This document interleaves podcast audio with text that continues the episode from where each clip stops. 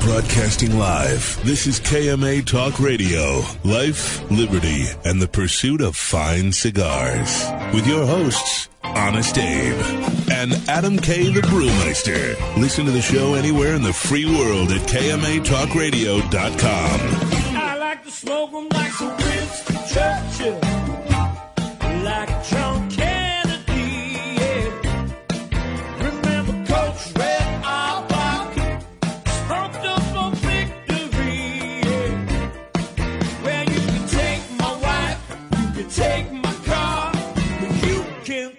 my big cigar. My cigar.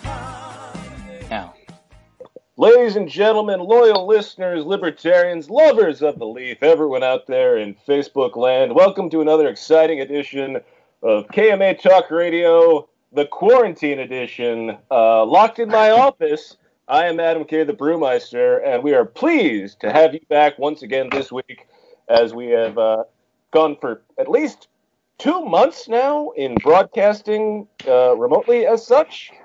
Uh, and with me, of course, as always, the man, the myth, the legend himself, Mr. Honest Abe. Good morning.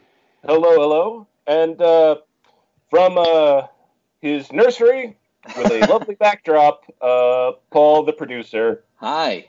I, the Can you backdrop kind of Can you works. see Paul? I'm not seeing Paul. Oh wait, Paul, you know what? It's probably you have to off. change the icon.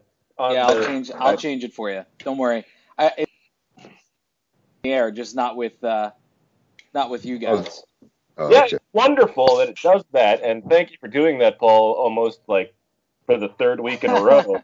Great. Well, yeah. If you, Adam, there's no way you could multitask and do all the things that I have to do on this. I'm just telling you right now, it's almost impossible to do. So I'm just, I'm pretty just, sure it could. oh my god, Yeah. I thought that was, I thought that was feedback for a second. I didn't, I didn't know what was going on. Adam, we need you to back away a little bit from the screen. There you go. It was a little, it was a little bit scary there for a second, man. Mhm.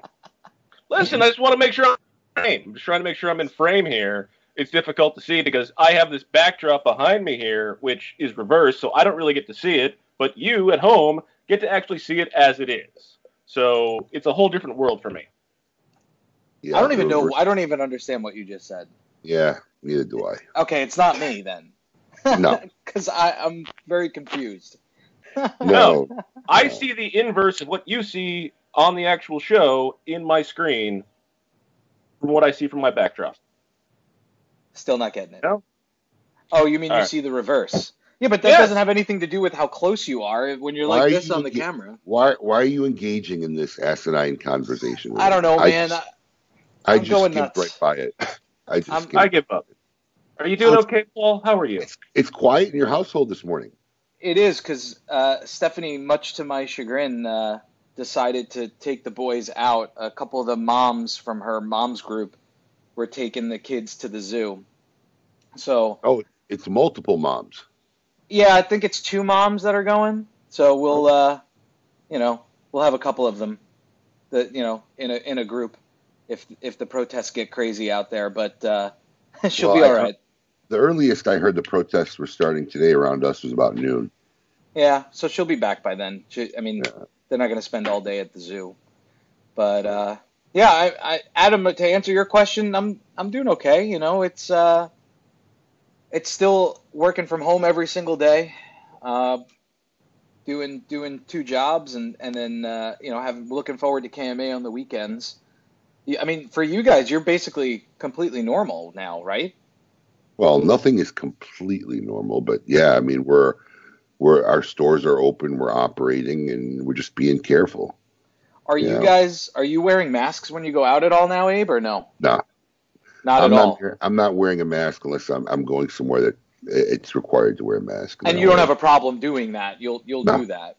No, right. it's required. It's required. Right. I don't see wearing a mask any different than no shirt, no shoes, no service. I agree with that.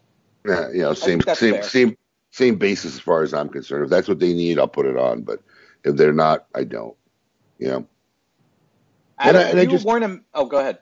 And I just ask, like I, I go to my stretch zones in the morning, and I, you know, uh, when I started going back, I asked, you know, the girl who does me, I said, you know, would you like me to wear a mask? She says no. So just Okay. Do they wear gloves when they stretch you? No, you're clothed. No, I understand that you're clothed. I just I don't know if they were taking like extra precautions because No, they had they, what they did was they, they spread out the tables and they implemented a 15 minute window in between each session, each person's session, so they could completely sanitize the area. And, and honestly, I'm not I'm not as concerned about the contact transmission anymore. But like I did an interview like two three days ago. Yeah. Um, you know, people people still want to come in and shake hands, and I'll shake a hand. It's no big deal. I, oh really? quick- Okay. Yeah, if somebody wants to shake my hand, I shake my hand, but I quickly sanitize it right afterwards. I mean, I got sanitizer all, you know, every everywhere, everywhere around me in my car or whatever. So I, I, guess that's the best you can do though. I mean that's that's Yeah. fair as long as you sanitize. But then during the interview, the guy goes, and it was his right. Wait, it was his right hand. So, so then he did it twice, and I said, "Man, at the end of this interview, this guy's going to want to shake my hand." Mhm. So when the interview was done, he got me to shake my hand. And I went, "Ah, man, you coughed twice in that hand. You need to go wash your hands right away." So Oh, you told him that? Oh yeah, I did. I said, you go to the bathroom and wash your hands like right away. What And did as he soon as say? he left, I said, yeah, he knew. He realized. I mean, what do you, you can't argue that, man. You just slobbered all over your hand, and then you want me to shake Wow. it? Get the fuck out of here. So I mean, I was nice about it. I wasn't cruel, but I'm like, nah, dude, you, you you coughed twice in your hand. You need to go to the bathroom, wash your hands, and then I sanitized the whole seat he was in, and sh- as soon as he walked out the door. In fact, I texted Marissa during the interview. I says, the second this guy walks out, sanitize anything he touched coming in. the handles, the doors, the chairs. All right, so you're still you're still being kind of I mean, look, careful. yeah, I mean, life's never going to be the same. I'm trying to live my life as normal as possible, just with more precautions and a more emphasis on, you know, trying to be a little bit safe. That's all you could do. Yeah, I guess that's true. We're we're still like if we go to the store, we'll uh we'll wear a mask, and then like Axel has a mask because he's just about two, and the doctor said he can wear a mask. But we usually just keep them in the stroller if we go out with them, you know, to like a public place where they could go and and you know touch people or something. But at the park, we're letting them walk around without a Well, mask. parking and- outside is fine. I mean, it's Yeah. the safest place. Sunlight's good, outdoors good. But Yeah. um, like we took the whole family out to breakfast the other morning. Wow. around here. Yeah, we went to First Watch right around the corner. Oh. I love First Watch. Millionaire Bacon, Dude, Billionaire Bacon. half yeah yeah millionaire bacon ha- half half the seating half the tables in the place you know and everybody spread out and no condiments on the table oh, Wow. really? they're not salt not nothing you want salt and sugar now you get the salt and pepper like in the airplane packets Mhm. they're bringing it out of the back yeah no more condiments on tables I guess that makes sense though. That what about the menus? Did they give you menus? they give you menus That's like the They're- dirtiest thing in a restaurant. They, they they're say that that's dirtier than the toilet. they're pay listen they seem to have they had a table up front away from everybody that was taped in three sections with little signs that said uber doordash delivery dudes where i guess they put the pickups i mean they, they seem to have it very organized as far as trying to make it you know as safe as possible i mean look Right. all you could all, you could do is mitigate the risk that's all you could do Right, right. mitigate the risk and hope you don't get it. But staying at home and never leaving the house is not a way to live for me. I don't, me, I don't know if I could order delivery breakfast though. Why? It just I feel like by the time the pancakes got to me, they'd be mushy. And well, they're they're open for lunch too. Oh, okay, They're All open right. for lunch. yeah. Not to mention like, who wants a soggy waffle? No one wants a soggy waffle. 90 percent of food delivered doesn't isn't ever going to be as good. That's just the way it is. That's what you give. That's what you give up when you order delivery. I agree. Yes. We we had food last night for dinner. I told you we were getting the Italian, and, and it was it was good, but it wasn't like I remembered when when we all went for Emily's goodbye party. No, But and it's because of that. Oh, I know exactly what you're talking about. Paul lost a bet to his wife last night. Told No, I told- didn't actually lose the bet because we didn't make a fit, an actual bet. But yeah, I kind of did. I mean, more like in my in like in my head, yes, I lost a bet. I'm going to tell her she needs to get a signed dollar bill from you. First of all, we didn't agree to that beforehand, so she's not getting that. but she's usually the one that loses bets here. And then it's stuff like I don't have to do things. like I usually because what am I going to do? Take her money? Her money's my money. What what is money? No, it's the, it's the dignity of having to write down you were right and I was wrong. Listen, that's I'd rather that's I'd rather sit part. I'd rather sit in my in my armchair rather than do the dishes that night. Because that's the deal. Uh-huh. Whoever cooks Okay. The other person does So- the dishes. So you wouldn't want it in writing from your wife. You were right and I was wrong, Paul. yeah, I guess. I yeah yeah. I Dude, guess I would. you would frame that. But she'd like win way more than I would. I don't want to open up that Pandora's box, man. she'd have she'd have a thousand of them. And then you know the thing is, I'd share my like if we needed money, I'd be like, I'll just take these. She would she would never she'd have ten thousand dollars of of my signed bills, and she'd never give me a dime of it. I gotta text. I I gotta tell you, I'm gonna text Steffi and tell her that she needs to do this and start. Do you have my thing. wife's phone number? Maybe. Now That's, that's we- interesting. That's weird and interesting. Yes. Adam came up in conversation the other day with one of Stephanie's friends that we allowed into our co- uh, COVID circle. I think that sounds like a bad I conversation. Or do I want to know where this goes? I want to know where it goes. Absolutely. She she was asking so so Adam had expressed interest in one of Stephanie's friends at one point, and uh, you know she, Oh! was, she wasn't Oh, she wasn't. no, don't wait. say her name. Don't say her name. Okay, I will not. But I, She'll I be think you, upset. know, you and I both know who you're talking about. Yeah, it's the person you expressed interest to, uh, Yeah. or interest in to me. Uh-huh. Uh, and uh, she asked how you were doing, and I, and she's like, "Oh, is he dating anybody? Like, what's what's his?" Because we were talking about the show, and she's like, "What's going on with Adam? Is he is he dating anybody? What's what's he doing?" And I was like, "No, absolutely the same. He's single. You know, doesn't have anybody in his life." And she's like, "Yeah, that sounds about right." Wow. okay. I don't mean to make it make it worse for you, Adam, but At this point, I'm just happy to be brought up in conversation. Did he, did he just say he's happy to be brought up in conversation? yeah, yeah. Okay. Yeah, that sounds about right. I, you you do come up in conversations with me quite a bit because when I I have friends that Because don't know you're you. infatuated with him. well, but I also have friends that don't know him and they watch the show and they they want to know if if we're just like they think that we're being bullies to him, Abe. They really do. They're like, "Why are you so mean to that guy?" Like, we're not being mean. One, he doesn't have feelings to hurt, but two, he like this is he's not any different on the air than he is in person. Like this mm-hmm. is who he is. He's just more talkative on the air. and, and I think you have an infatuation with him. I'm Also- fascinated with the way he lives his life. Yeah, I am. Yeah. You're right. It's not in a weird sexual way. It's just that I I don't No, it's just in a weird way. That's all. I Mhm. don't understand. I would love to just sit on a like be a fly on the wall for a day in the life of Adam. I, I would love it. It would be You'd amazing. We're gonna do that quickly. eventually. Yeah, you'd be bored very, very quick. When Mhm. we get big corporate sponsorship here, we're gonna we're gonna do we're gonna fund a documentary series, like a, a YouTube series on Adam. Like this is what Adam does today. Well, talking about sponsorships uh, to all our listeners out there, don't forget we got an awesome KMA uh, super giveaway by our good friend Kevin over at Rockefeller Cigars. All you got to do is uh, subscribe to our Producer's Perspective uh, weekly newsletter that uh, gives a little synopsis of each week's KMA show. And you can do that by visiting uh, www.kmatalkradio.com. And this is the last week you can enter to win that prize pack. So make sure you go there this week and you subscribe right away. Yep. Don't do we'll, it before it's too late. We'll have a new one after that. Don't do Absolutely. I'm sure that we will announce uh, next week's show uh, on what you can do to win that prize pack and all the good stuff that's going to be in that prize pack as well.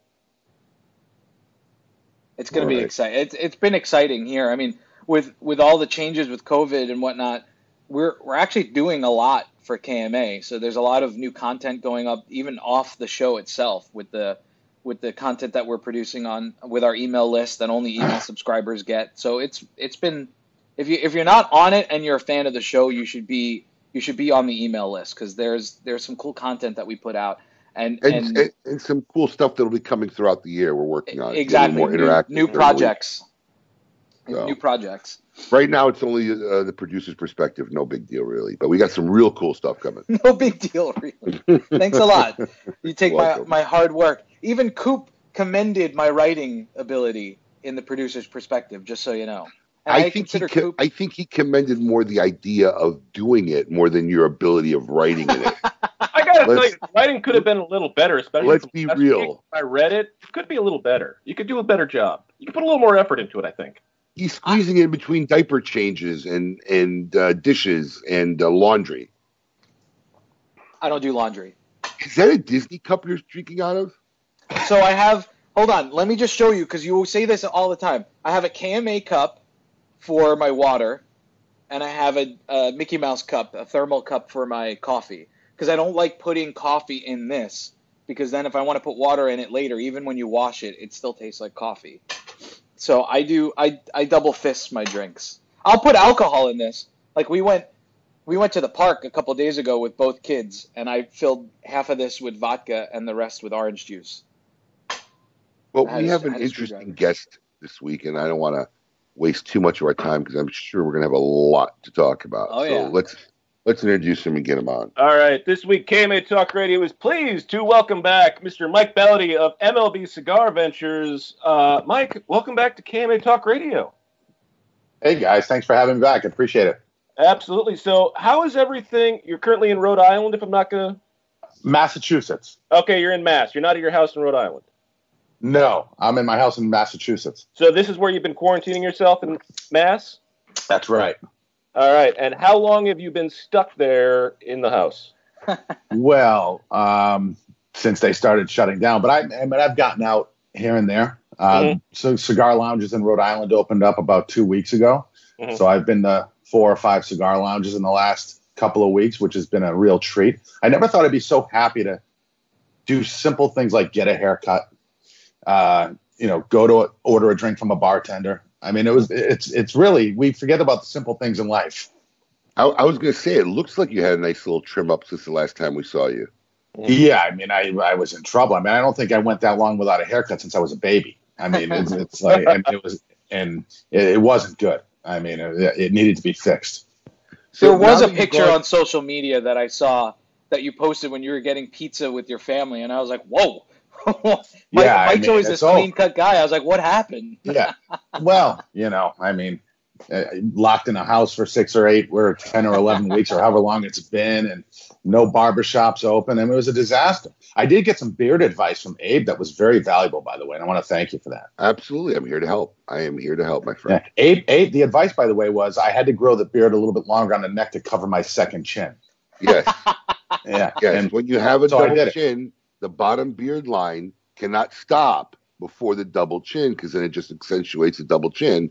The beard line has to go below the double chin, then creates an optical illusion of just a bigger beard. Yeah, I, I, I, I mean, now I'm not, I haven't clean shaven in a while, but yeah, right above my Adam's apple, right here, so below my double chin. That's where I That's do And it. look, if, if any group of guys needs a facial optical illusion, this is it. This is the group that needs a facial optical illusion. so I got to ask because as long as I've known you, you've been pretty much clean shaven, and you seem to be in this percentage of people now who have grown beards during COVID and, and have adopted to maintain and keep their beard. So are you? Are you? I see you've been to the hair. You know, got your hair cut at the barber. Are you keeping the beard? Yeah, but I do it myself, and I'm not good at it. By the way, it's you can't tell because you know it's a little uneven on the neck, and I'm letting, trying to fix that. But so he, I've never grown a beard in my life, but I hate shaving. And so when I was Yeah. locked in the house, I said, you know what? I'm gonna I'm gonna fight through the itchy stage, and then I'm gonna see what happens. Well, now here we are, and I know once I shave it, it's never happening again. So I'm I'm just gonna leave it there for as long as I can put up with it and decide it looks okay. I guess. Are you gonna? Are you gonna keep it a certain length? Are you gonna? This do like is it. Are you gonna Yeah, Kirk this Kendall it? No, come on, look at me, Kirk Kendall. It. There's only, I mean, what a disaster that would be. I mean, it's good on Kirk, but I mean, you know, I'm not one of these guys that can do the whole thing. And you know, I, in fact, I just trimmed it today, so it, I trim it. It's this is the trimmed length. I think Kurt's beard and like Kevin Shahan's beard, like that's that becomes more work. I like doing this because it's less work. This is long for me, but again, who who am I seeing? I guess I should have Here's- shaved for the show. He- he- here's the here's here's the reality of it. These beards are mostly done out of laziness. Right. Mm-hmm. Okay, those beards are done for grooming. Well, you know, just look. They right. want you know. That's, right. This is like, man, we just don't want to shave every day, so we're gonna grow a beard. Yeah. Right. Right. Those guys are. It's a project. They're growing a job. Those are life choices. Yeah. where it's just- yeah. Yeah. And I'm a fan. Abe, I'm a fan, Abe, of doing things that are done out of laziness. I like that. That's that's what I'm after. I call it efficiency. Instead Oh, of my wife it is? calls it laziness, but I call it being efficient. Why would I waste Well, my time on things that don't really I've matter al- that much? I've often said that laziness is the mother of efficiency. Yeah, because you, you come up with things so that you don't have to do them, right? I got a Uh, Roomba, so I don't have to vacuum. Yep. So oh, that's why it was invented. Adam, what about your what about your beard?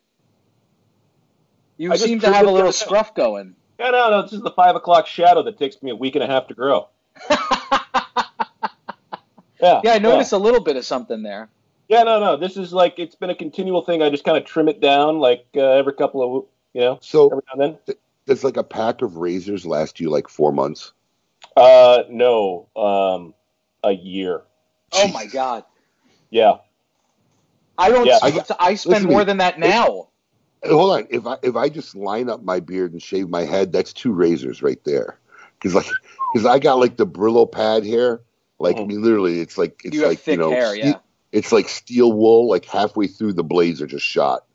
They're just Yeah. shot. Yeah, the guys always when they when I get a shave, the guys always put on uh, rubber gloves when they shave my beard. I don't know if they do that for everybody, but I, apparently my beard hair is pretty thick. Real thick beard hair. If it gets under their nails, is like a wood sliver.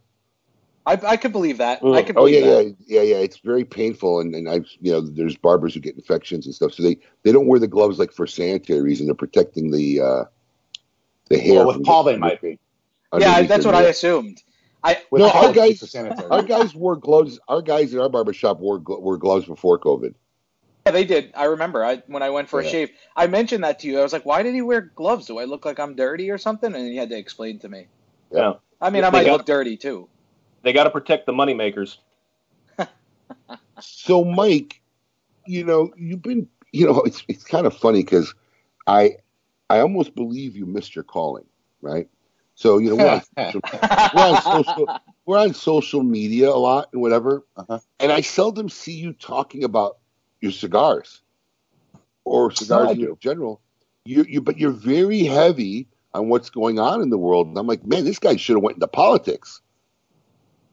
Yeah, uh, no, that that I have too many closets filled with skeletons. That wouldn't work. But uh, actually, in this day and age, in this day and age, I was going to say work. that's over. Broadcasting live. This is All KMA skele- Talk. skeletons. in their You're from closets. remember when Jer- Massachusetts. We got all the Kennedys. I know. Yeah, well, they don't like me either. No, but, But, uh, seriously, have you ever thought of? Have you ever thought about? Because you are one of the, probably one of the probably top two or three most vocal guys that will discuss what's going on in the world of politics through their social media mainstream. And I'm just curious, have you really ever thought about going into politics? Absolutely not. No, I have no interest. I mean, I, I like discussing it. I actually I like discussing things that are important, right?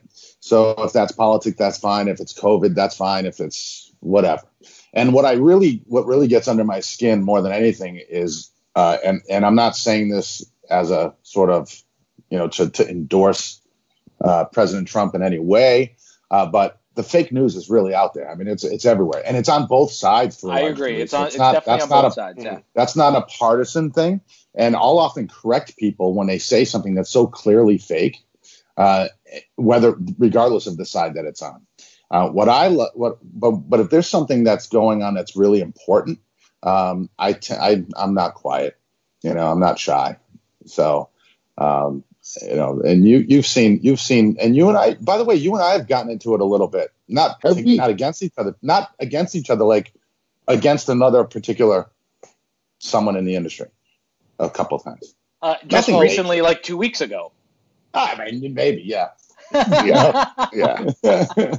Well, I mean, I think everybody gets into it with that guy, you know, at some point or another. But I mean, look, I try to steer out of it. You know, obviously everybody has that compulsion, but the reality is, I mean, on social media, you're not changing anybody's views. I mean, you're not.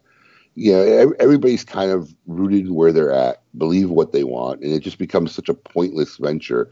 You know, I mean, I will break down and maybe state my opinion on something if I feel really, really strong about it, like I did with with the George Floyd um, killing of the, uh, you know, and, and what happened there with the cops, and right. um, but I, I, I, I try to avoid it because it just it just it ends up being such a tiring and vigorous battle, and everybody's in their own ways. And, and look, and, and, and my, my my new like blanket statement is because look, I, I'm a firm believer in life. If you're going to spend a lot of time whining about it, then try to fix it. Right? Whining about Mm. something doesn't do any good. So my new just blanket statement is, is, is look, it's not that it's not even just a pro Trump statement. It's just a life statement. It's look, the reality of the matter is you could cry about the current president or any president as much as you want, but this guy would have never been president if the Democratic Party had just, is just not completely falling apart inside.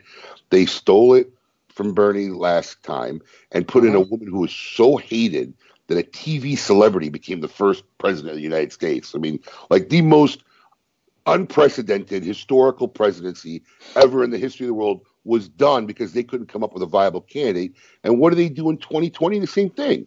Right. You know, they, they- you know, give go fix the party and give us somebody to vote for. I mean, I, I think agree. there's a lot, I think there's a lot of Republicans who who aren't that enamored with Trump. I mean, they like the job he's doing, but I mean, you can't say at any given point that the guy's not embarrassing or says shit he shouldn't say or whatever it is. Give us somebody to vote for. Go Yeah, complain I, about. your have party- literally said party. numerous times. I've literally said numerous times as I've defended him on certain things that I actually don't like him. And it's not about whether I like him. And I've told people this throughout my life, uh, in my professional life. I've hired people I don't like a lot. I don't really need to like the people that work for me. They just That's need to do great. their job. They That's need to get the great- job done. right. Yeah. Mm-hmm. I and, and. I'm not going to their house for dinner. I'm not going to go hang. I'm not going to choose to take a vacation with them. But if if the job they're doing is what I'm looking for, I don't. It's just not a personality contest. Right. I don't really care. Now, there are a lot of things about him that I don't like. There are a lot of things about the things that he's done that I do like. And then there's stuff in the middle that you know it's all right, but I could you know do without it. I think he is. Um, I actually called him out. I've probably called him out more than almost anybody about the COVID nineteen reaction. I've crushed him on this thing, and, and I've crushed the governors, frankly, lots of the governors. Um, and Well, I don't well, think go ahead. any Elabor- governor has done elaborate on that, Mike, because I you were pretty you were pretty vocal.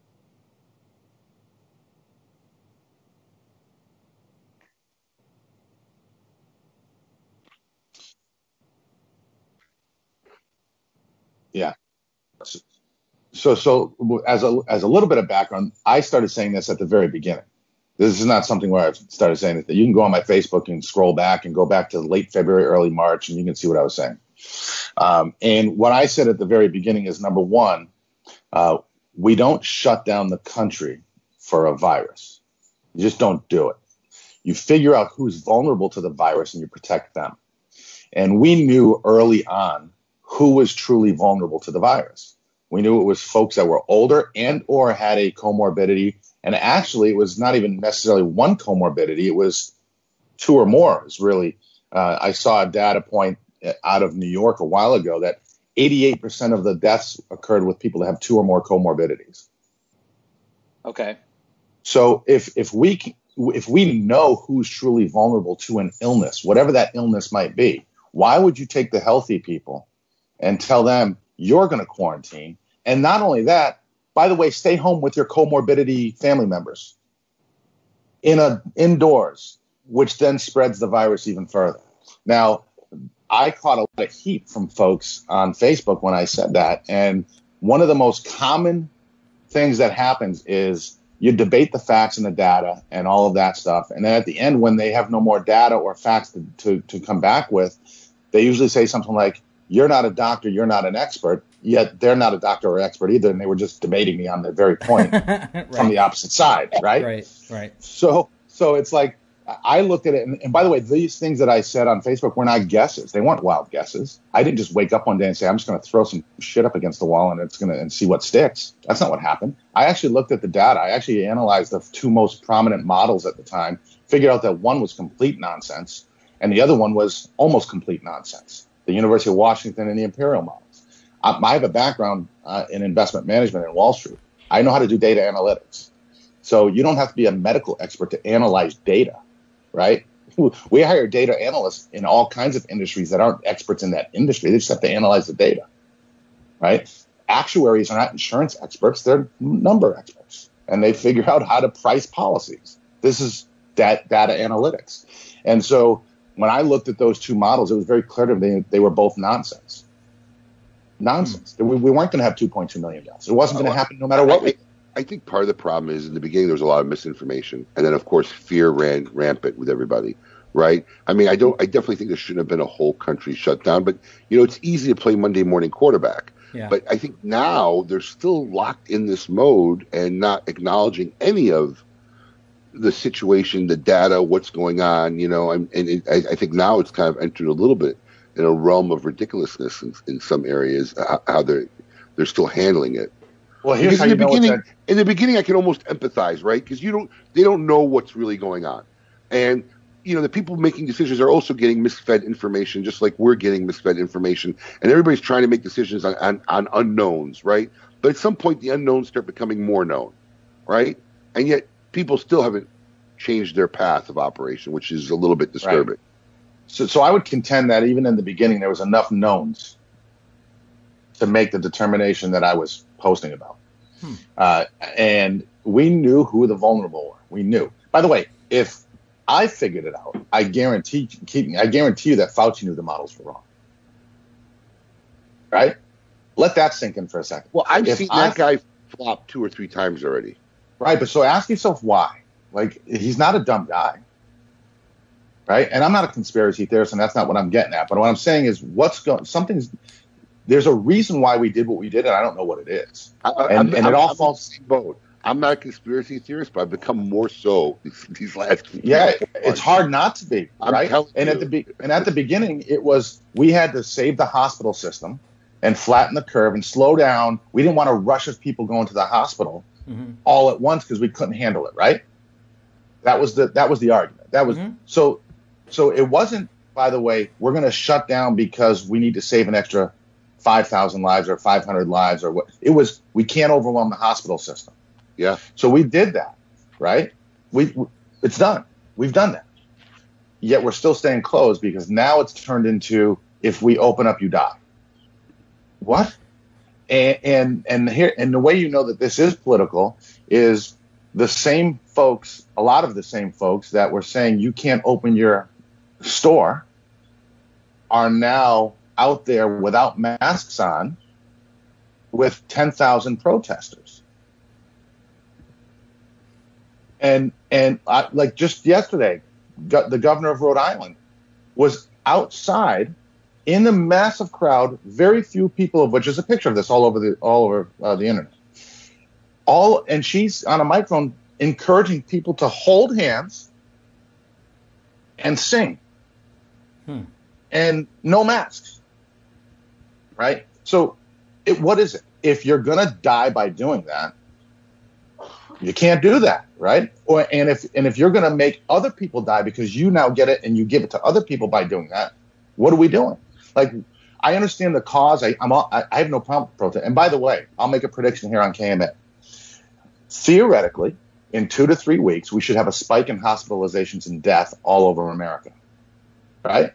From COVID, theoretically. Because so many people are not wearing masks. And they're out in groups. and they're right? out in groups and they're going out. Right. I think I think it should have happened already.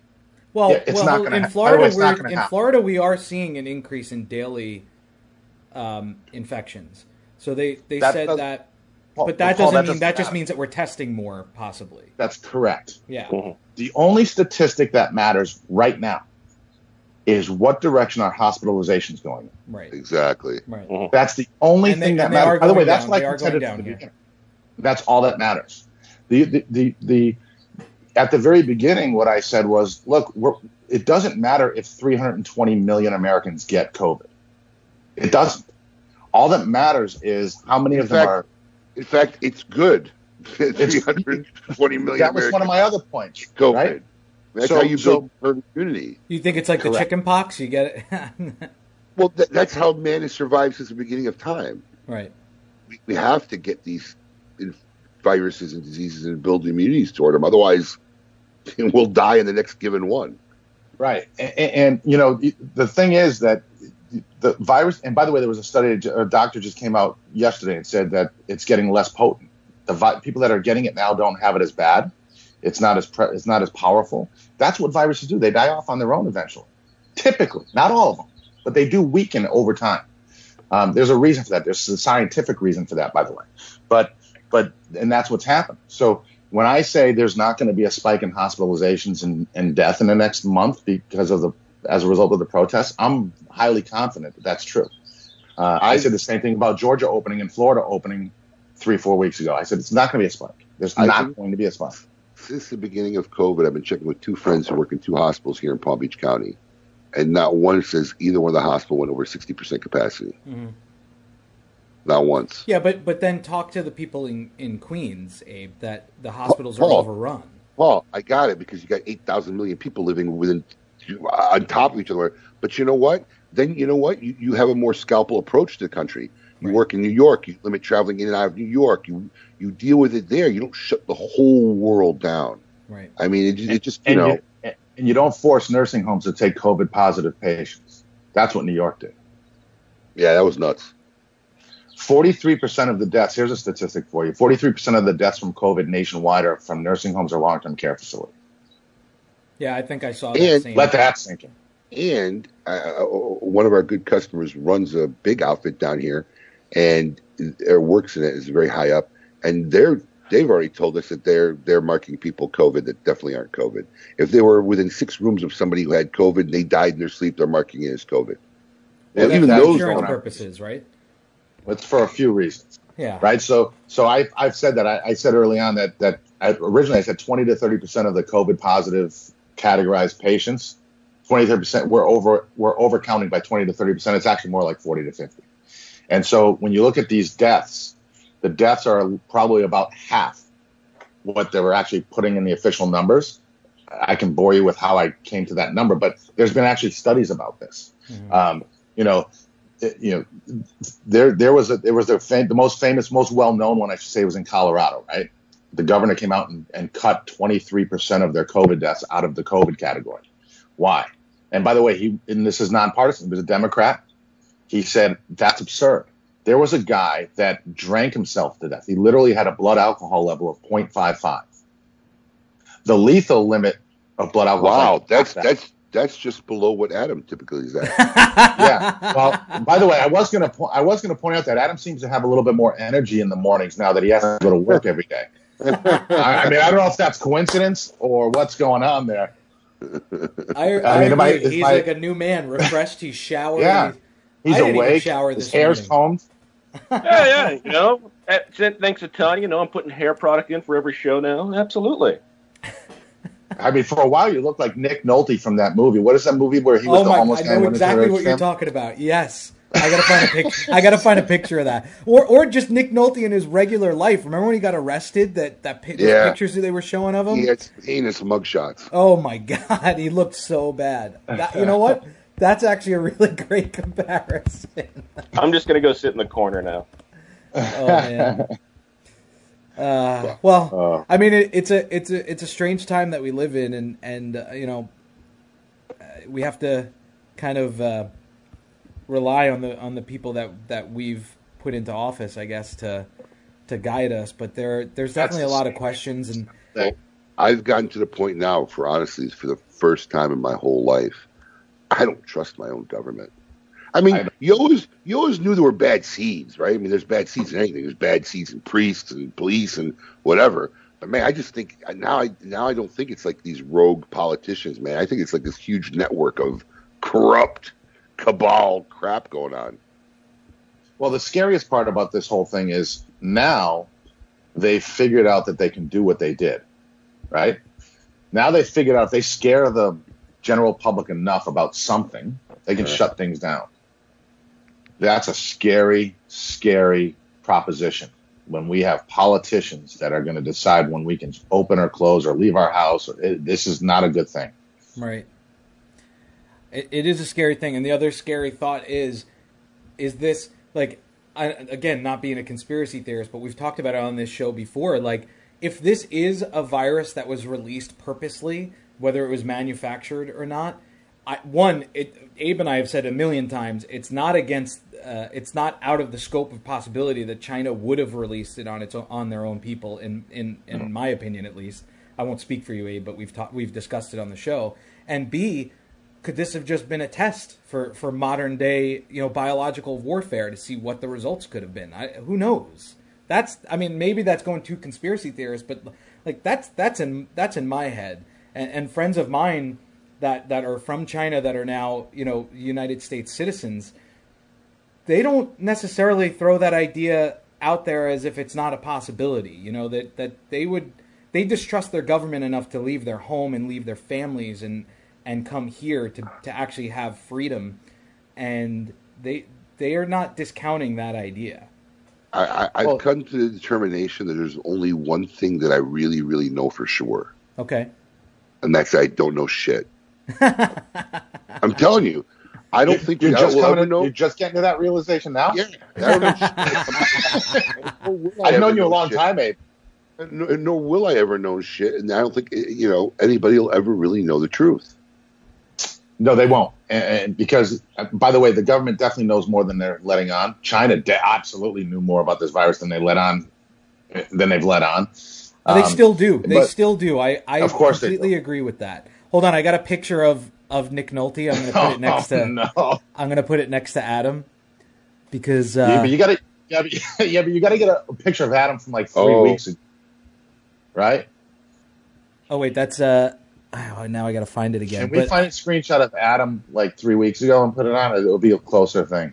I'll have to find it. I'll have to find it. Yeah, we're gonna have I to just- post it on KMA's Facebook page. You know, sometime later today. I'm guessing. We have we'll, do toilet a, paper. we'll do a side by We're looking at side. your toilet paper on the floor. Look at this. That yeah, sorry, I didn't mean to do that. But now look at the look at the image next to. I I'm that's not that far off, man. Wait, wait a couple seconds, Abe. It'll come up. Oh, there it is. Oh, he it over. It, you know what? If he would throw his hair straight out, it's pretty pretty close. That's pretty close. Oh no, no, that just came back right back down. That just came right back down. Adam, we love you. So they say anyway. That's uh, It's all out of love. yeah. No, this is Say, I say we take an early break at the top of the hour, segue out of the COVID conversation, and come back and talk to Mike about PCA cigars and uh, what's going on. We can do that absolutely, and uh, we are going to now break for our, our sponsor.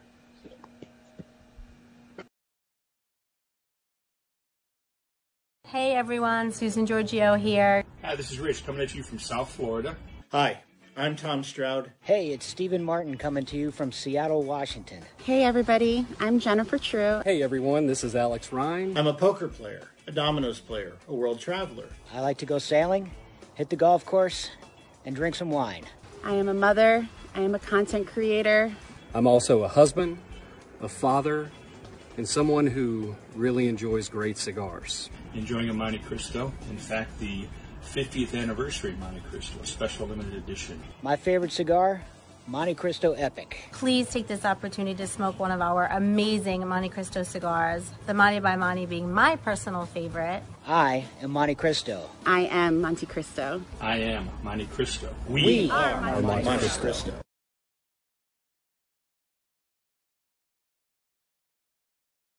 One of our amazing Montecristo cigars, the Monte I can still hear your uh, your video. I know. I could. it. Relax, Relax, cheesy. Adam, you're back, man. And welcome back to KMA Talk Radio. Thanks once again to our wonderful sponsor, Altadis USA. Uh, make sure you find a quality Altadis product at your nearest retailer, be it a Romeo, a Montecristo, or an H. Upmann. And they're highly rated. Have you tried that new uh, Romeo Nika? I have not yet, but I've been told good things. Pretty good, and actually, it's getting great feedback and response from uh, everybody on this floor. I, I Yeah. actually saw a review for it. Uh, I didn't know who the guy was. Oh damn, what's his name? He calls everybody his family on his reviews. I'll, I'll find don't it and post it. He had, he had a really good review of it though. No, it's doing very well. I think it's going to be a very hot summer item. Absolutely. A lot of great summer stuff coming out. Um, so, Mike, before we went to the break, we were going to bring up uh, PCA. And early Yeah. on, you were one of those guys who said you weren't going to participate at PCA, but were going to show up before it actually got canceled. What went into that decision making for you? Um, Cost? So, well, that's that's the that's always been a consideration, right? Um, I've always contended that the the cost benefit of PCA, if you're doing it strictly based on what is good for your business, uh, that we'd all be much better off if PCA didn't exist if you look at that one point in a vacuum. I understand the importance of PCA and what they're trying to do for the industry, and all of that's another consideration. So I've always done the PCA as long as I've been in the cigar industry. Um, last year, I actually didn't want to do it either, uh, and bec- and I was a little bit. Um, I think the PCA, and by the way, um, um, Scott Pearce is a great guy. So so I'm not I'm not indicting him. I actually th- I, I was on a I was on a show with him uh, with Coop actually was it with Coop I forget who it was with, but it was with somebody. Uh, and and Scott's a great guy and he's always been very forthright and all of that stuff. Um, but the leadership of the PCA has made some decisions that just make my head explode, like holding the trade show last year where it ends two days before the Fourth of July weekend. Absolutely. And I'm looking at that and I'm going, wait a second. Most of the cigar retailers in the country aren't like Smoke Inn, right? They're not like Corona. They're not like the the big players in the industry.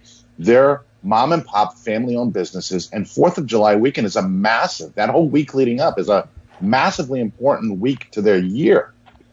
So I knew that the attendance was going to be horrible.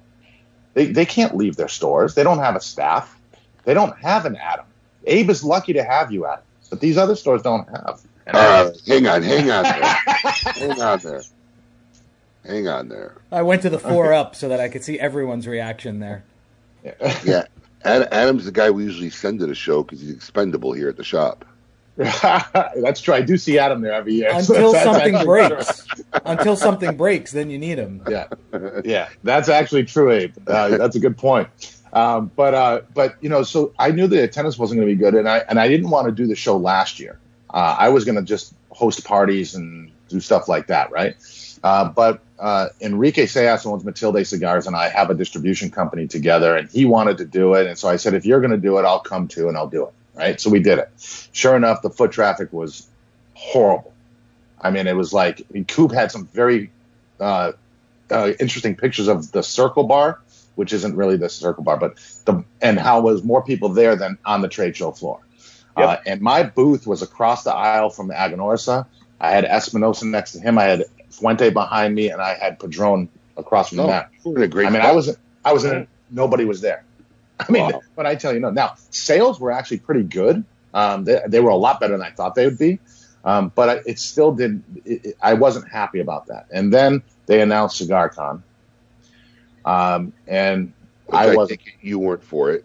Um, no, that's a nice way of putting it. Yeah, I mean, I, I just, I first off, I think that they just threw that thing out there and shocked half most of the industry. I mean, it came out of nowhere. I mean, I, to me, that's just an inappropriate way to make such a massive announcement. Uh, and I think there was a lot of backlash from that. Um, and it just it indicated to me that the, the, the, the decisions they're making, they're not really taking into account the true well-being of the folks that are that are funding them and I'm not talking about the big boys. I'm talking about companies like mine, where that cost actually matters, right? I mean, it's it means that that you know, large companies, um, you know, we all know who they are. They can spend a ton of money, and it doesn't really matter as much. But you know, smaller companies, boutique makers, I just didn't think that the show was going to be a very big success. I was still going to go out, do the parties and gatherings, and entertain my customers and so forth. Um, but um, I wasn't going to go you know, to the trade show. Yeah, I'm for a guy like you, trying to put all that expense into getting the booth set up, all the expenses for all of the, you know, ancillary things that are there, for all the union things you have to put through We're to talking get everything thousands set of up. dollars to hang a banner, Oh, yeah. right? I mean, Steve. Saka said to have a carpet in his booth, it's like two grand. Yeah, but a decent carpet, right? And I mean, I mean, if it's it's very expensive, no matter how you do it. And then, of course, there's all the after trade show stuff. That's all very expensive. When you add it all up, the travel, the hotels, the food, the entertaining, the taking customers out, the all of that adds up to a big number. And if you look at the number that you spend versus the number that you sell, for most boutique cigar makers, the numbers don't make sense. And if the trade show didn't exist, frankly, I'd sell as many cigars, and I and I could give a better deal.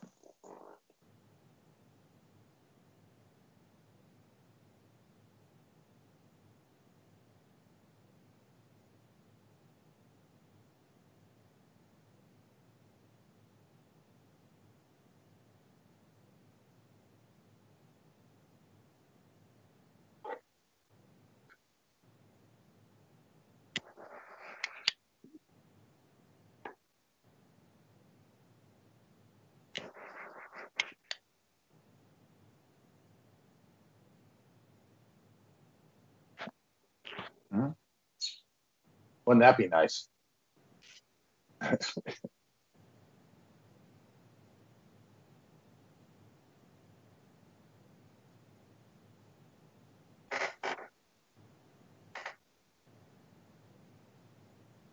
Mm, Um, no, in my not really. opinion, no, because for a new brand, they have to have face-to-face contact. Um, it's very you you can it's harder because if you do it via social media, you have to work through the consumer, right? You're not going to sway a retailer, so you have to sway the consumers to the point where they're coming into the retailer request. So the face-to-face contact for a up-and-coming new company is more vital than it is to some of the big guys, and I think that's one of the reasons why the big guys kind of maybe was part of their position of pulling out.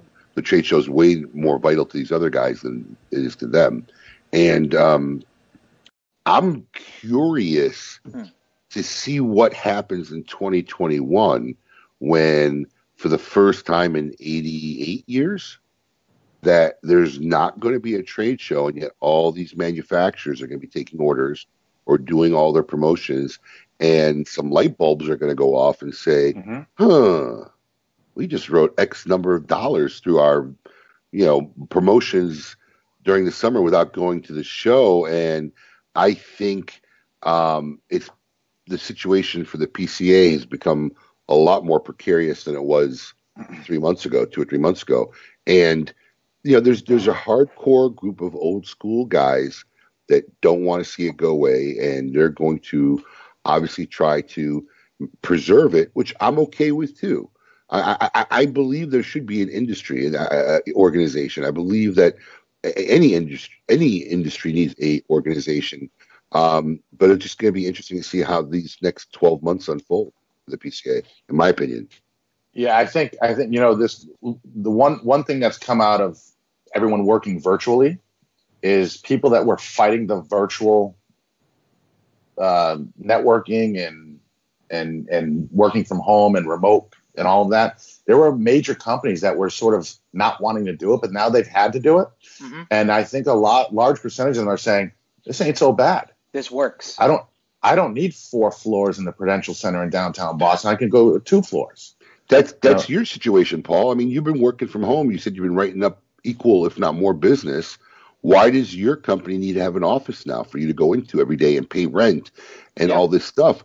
And I think this is what's not just going to happen in our industry; it's going to happen ac- across many industries.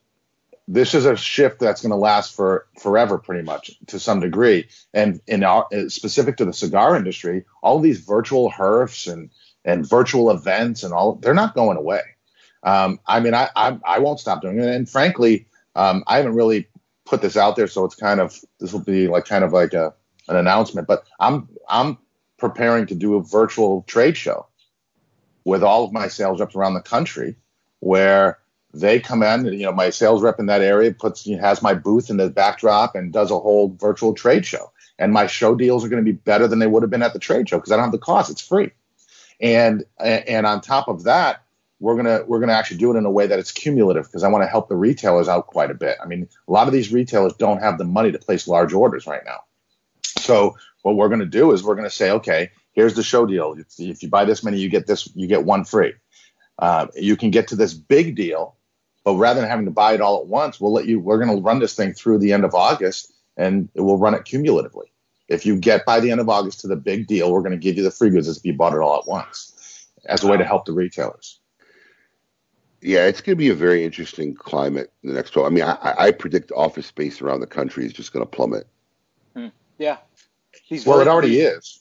These I shared mean, it- office spaces are going to go it away is- too. It, it is because of COVID, but I think even post COVID, you're just going to see a major decline in people who want office space.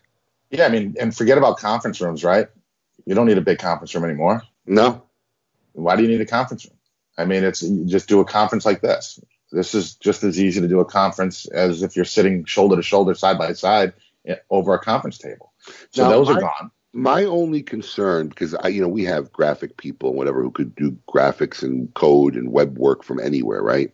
Mhm. The only concern I have as a, as a as a retailer and an owner and a business owner is there is the efficiency rate, productivity rate, where if they're not in an office, now maybe not so much in your job, Paul, but you know, guys who actually sit in a computer and, and achieve some kind of level of work all day or work, I, I, I think the productivity rate does decline. But the you have argument to that, because you have a lot um, more distractions working out of your home. I mean, I experienced it myself working out of my home.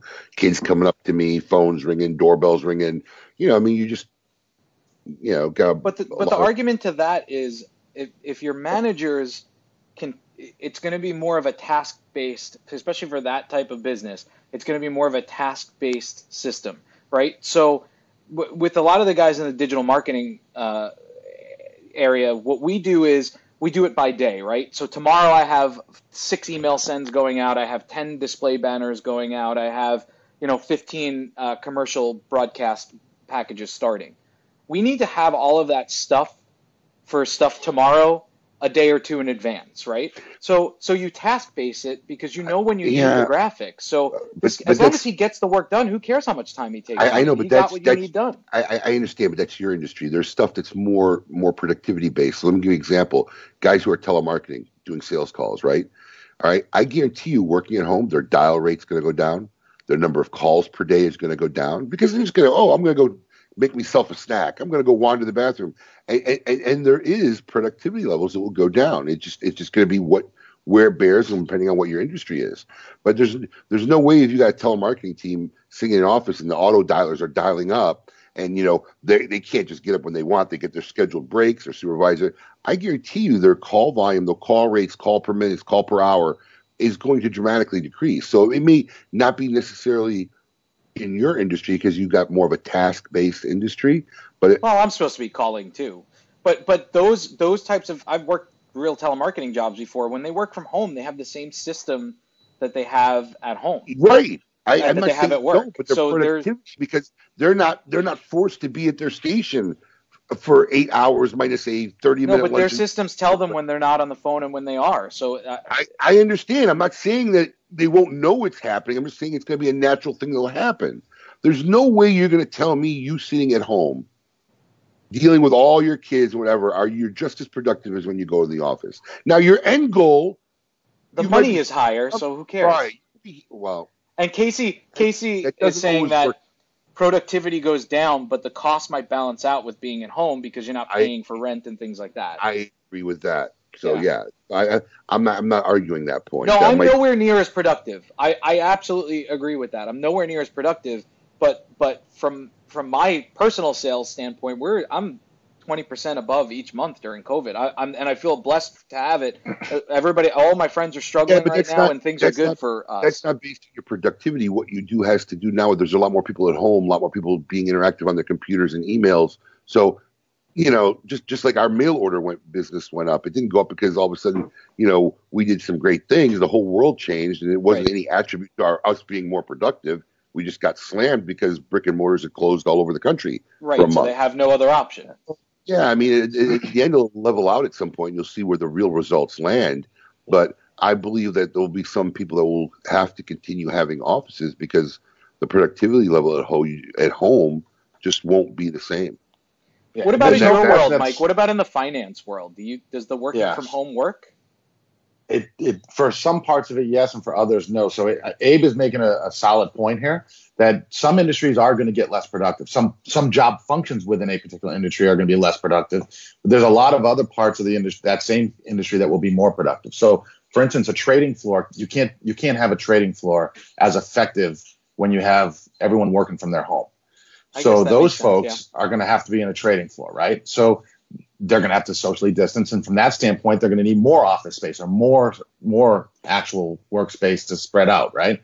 But um, i look at it from this way. It- throughout finance um, uh, it's all about face-to-face meetings. And when now we're doing those first virtually right? Yep. so i could have a meeting i you're in florida. I could have an actual meeting with you at 9 a.m and then at 10 a.m i can meet with someone on cape cod. And at 11 a.m i can meet with someone in new york city and and you can't do that when you're actually physically going out. Right, to my these guy is in New York, Right. and I used to see him once a year. I've met with him three times since this whole thing started, Ex- and on Zoom. exactly. So so from that standpoint, the actual frontline salespeople in industries now that people are becoming more comfortable with uh, the virtual working and Zoom and Skype and you know whatever platform they use, they can actually be a lot more productive. They can have more meetings. They can service their customers even more, Yep. and and they will get more referrals and they get more. So from that standpoint, I can tell you one of the financial firms that I'm involved with, um, they've had their three best months ever, uh, ever, and Wow. it, it's like and by a lot, and it's because of that. There's a the you know, and you know, my I worked from home for most of my career in investment management. I had my office uh, right here in my house, and um, you know we we were bringing in billions and billions of dollars a year, uh, and I can tell you that if people are motivated, they're going to do just fine working from home. Yeah. If they're not motivated, you probably have to find new people. Yep. I mean that's the harsh reality of the way it works. Yep. So if someone's going to be e- so easily distracted, they're probably also easily distracted. They're, they're the guy that's running through the office, always holding a folder, acting like they're busy, giving you the illusion of work. Oh, whoa! Why do you have to call me out, man? And well, I mean, I'm saying I see it all the time, and I'm like, you know, this guy's wearing out the carpet. But back when I was working in the financial district in Boston and stuff, I'd see guys. There was always that one or two guys. They they were running in and out of their office, acting important, like they were really busy and important. They had to get to that copy machine, and they never did any business. And it's like, well, that's the illusion of work. They're trying to show everyone that they're important and they're busy. Well, they're not really busy. They're just faking it, right? So if somebody's really self motivated, working from home is going to be better for them. If they're not, you probably want to find somebody else.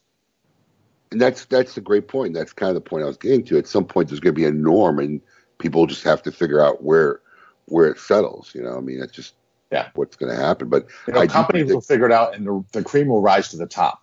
It'll Yep. happen. Um, Do you? So a question, an Ask KMA question is: Do you actually need people on trade floors when most trades are electronic? That comes from Casey. yes, you still do, especially like the New York Stock Exchange is still in an auction market, right? So it, you, I mean, they can now. They have been trading electronically exclusively since this thing started, and it doesn't seem to have been a problem. So who knows? They, they may change the way they do things. I don't know, but um, it, there still is a reason to have uh, traders sort of interacting together and, and, and so forth. But, but you can do electronic trades too. I mean, I think we'll probably morph there eventually. Anyways, I mean, the days of having the, you know, we'll run up and say, oh, you know, and, and have the pit, and they're all yelling prices, Yeah. getting asked. Yeah. I think those are probably going to, they've diminished over the time anyways, and I think this is probably going to cause them to diminish even further. Wow. Well, I'd be re- I'd be remiss if I didn't ask. You know, with the trade show supposed to be ha- happening next month or whatever, do you have any new cigars or uh, something in your portfolio that you were looking to release or that you want to tell our listeners about? yeah, so I wasn't going to release anything for the show. Um, I, I'm actually smoking one of the pre-release blends that I've got done, thankfully, right now. Uh, this is actually my first Connecticut uh, wrapper wrap cigar that I've made. I did it with Aganorsa, uh, and so that's probably I'm, I'm hopeful to release that later this year. Uh, and then I have another cigar that I did with them that is going to be more of a medium plus type of blend, sort of no, their more normal profile. And I'll either do that later this year or early next year. So nothing in the eminent nothing in the imminent future. No, I've got some other things I'm working on with them that I think um, will happen, uh, but nothing like imminently. It's going to happen later this year, fall, early next year. Aganorsa, in my opinion, has to be the hottest manufacturer out there right now. Um, if not, you know, the manufacturer of the year or, or, or contending as manufacturer of the year. Um, you've been working with them for a while, but all your cigars are not made by Aganorsa, right?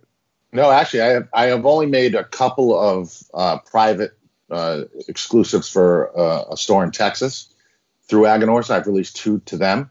Um, and my cigars are made, my Imperia line, the three Imperia blends are made at Quesada. The two Ehrlich blends, David P. Ehrlich blends, are made at Carrillo's factory. So Uh, let me ask you something. Why? Do you, first off, do you agree with the statement that Aganorsa seems to be Yes. the the manufacturing company to, you know currently? What do you what do you attribute that to? What do you think's the reason for that? I'm going to win a lot of points with one of my good friends when I say this, but it's because of Terrence Reilly. Yeah, I always I mean, the great, the great white hope. I mean, he's. I mean, look, I, I've known Terrence from the time that I started making Imperia at Quesada uh, when he was there. Um, he is an he is a stud in the industry. uh, from in terms of running a sales force, marketing, social media, doing all the things that are really important to getting a brand out there. I mean, look, Aganorsa has been around a long time. You know, Long they to be time. Cos, they used to be Casa Right. Fernandez. And Everyone nothing thought they were AJ Fernandez. Nothing's Right. changed. They have Same- always had phenomenal resources, phenomenal tobacco. In fact, Arsenio Ramos, in my opinion, was one of the best blenders that we had we've mm-hmm. we've had in our time. You know, he No- passed no away. question. You know, nothing has changed as far as their back end metrics or the organization, other than the adaptation of Terrence Reilly and the changes he's made. Yeah, absolutely correct. Terrence has impacted that that company more than literally anyone that I can cite from any other company. Uh, the only other one I can I can I would put in, in the discussion with would be Michael Herklots when he went to Nat Sherman, because Yeah. Nat Sherman was largely a, I'm, and I love the people at Nat Sherman. They were Yeah. dying. Yeah, they were Right? premium cigar wise. They were dead. They were a JR brand. That's what it, they Well, were. My, Herklots, what Michael Herklots did for them is akin to what Terrence did for Casa Fernandez and now Leaf. And just to make the record straight, this wasn't the first time because honestly, SAG was a dead brand, which was Yeah. Quesada when Terrence came on board. I remember after my first meeting with him and him trying to sell me on trying them again in my store. And I basically said, dude, I, there's nothing I could do. I've had this brand in my store multiple times in my at that time wasn't that long of a career, but it, it just doesn't go anywhere. So he managed to do it there, and he's doing it now in Aganorsa. And I, and I think what what he's good at is bringing to light to the public awareness because I think uh, that was something that as Casa Fernandez they really weren't able to do is to project their abilities, their resources, what they had. Arsenio Ramos, and it just wasn't getting out there. I think Terrence does a really good job. And of- Terrence's relationships with getting- retailers is second to none, right? I mean, he's a true gentleman. He's a, he's probably one of the nicest guys you could deal with in the industry. yeah, he's all right. But, I mean, no, I'm kidding. He is a great guy. I mean, right now his head is massive. Right now, if he's listening, by the way, but he deserves it. I mean, he he has his relationships with retailers is unbelievable. I remember when he first um, joined Aganorsa, it was still called Casa Fernandez. Yeah. And when he joined it, right, um, that changed to it, it said then it, they had a slogan that said I think it said something Casa Fernandez is Aganorsa or something like Yep. that. And then he Yep. slowly morphed into Aganorsa Leaf, right? So I was out in Seattle in that market, and uh, before Terrence went there, went to Aganorsa, and that brand was nowhere in Seattle. Then, as literally within a month or two after he joined Aganorsa, I was out there again, and it was everywhere. You'd see stacks of boxes and retailers that didn't have it at all, and that was Terrence. Now, so part of that is that they just love Terrence personally, and they trust him, right? And they and so they took another shot, but he's done an amazing job of just making people realize what Aganorsa is, right, and who they are, and uh, he's just really good at what he does. I mean, He- he's one of the on right he- now. He just said, "What a wonderful conversation." By the way, I'm going to hit him up for better pricing on these cigars that I've, I'm working on with him. now, I've, I think I've earned it. I think we have as well. Yeah, definitely. What what's what's what's his saying? This will be the greatest night of your life, Terrence. That saying, He said- yeah, that's what he says all the time. He's Go got some down great stories though, where he said that to people, and they're like, "My my brother just died today," and he's like, "Oh God." but that's his saying at his events. Yeah. No, I, I Yeah, he- agree. I agree. As a, as far as a mark from a marketing standpoint, it was done. The rebranding was done really well because you can lose you can lose whatever. Not that you know, Casa Fernandez. People in the industry knew knew what it was and, and who they were, but uh, to the regular consumer, I think it was a mixed message, and, and the message was jumbled if it was there at all. Well, And- half the industry thought it was AJ Fernandez. It Right. was. Right. Too many, uh, I mean, and- and- if, if not more than half. Right. And- And, the, and but the way really they did didn't- the the way they did the smooth transition, the you know the the step, Cas Fernandez is Aganorsa, and now it's Aganor. Like it was just it was a very well uh, Thought out. well thought out plan, and it, It and it worked. And by really the well. way, I talked to several people when that whole transition was happening. Mhm. People that are that actually have a, a pedigree in the industry um, from a marketing standpoint, who thought it was crazy when they changed to Aganorsa. we heard that too from I mean, yeah. Oh, I mean, they thought it I was told him- nuts. I told him it was brilliant. Just for the record, he's on. He'll tell you. I thought it was a brilliant move. Well, I, I would even go as Because- far to say he called me right after he got the job, and I told him, "Listen, You need to find an identity for this company. Nobody knows what it is. Right. It, it was lost in the shelves. It didn't have a pulse. It, there was a lot of confusion between. We actually talked about this in my office. There was a lot of confusion between Casa Fernandez and AJ Fernandez, like you were saying, Mike. And it just it, it, it really didn't connect on a consumer level. Even the packaging wasn't, Mhm. you know, just very very non-connective. And um, as soon as I saw it in Aganorsa, I, I think Aganorsa was even like a very catchy, remem- memorable name. I loved the logo with the arm and the leaves. I mean, it just, it, I thought it was brilliant all the way through. Yeah, and, and when he was when he left Quesada, there were several companies that immediately were interested in bringing him in for Sure. obvious reasons. They were right? courting. Yeah. Um, and I remember, and I hope I'm not talking out of turn, Terrence, but he called me for some advice on, you know, what do you think? I'm curious as to what you think. And I said, look, if I were you, I would go with Casa Fernandez. Why? They had everything except for Terrence Reilly. They literally had everything.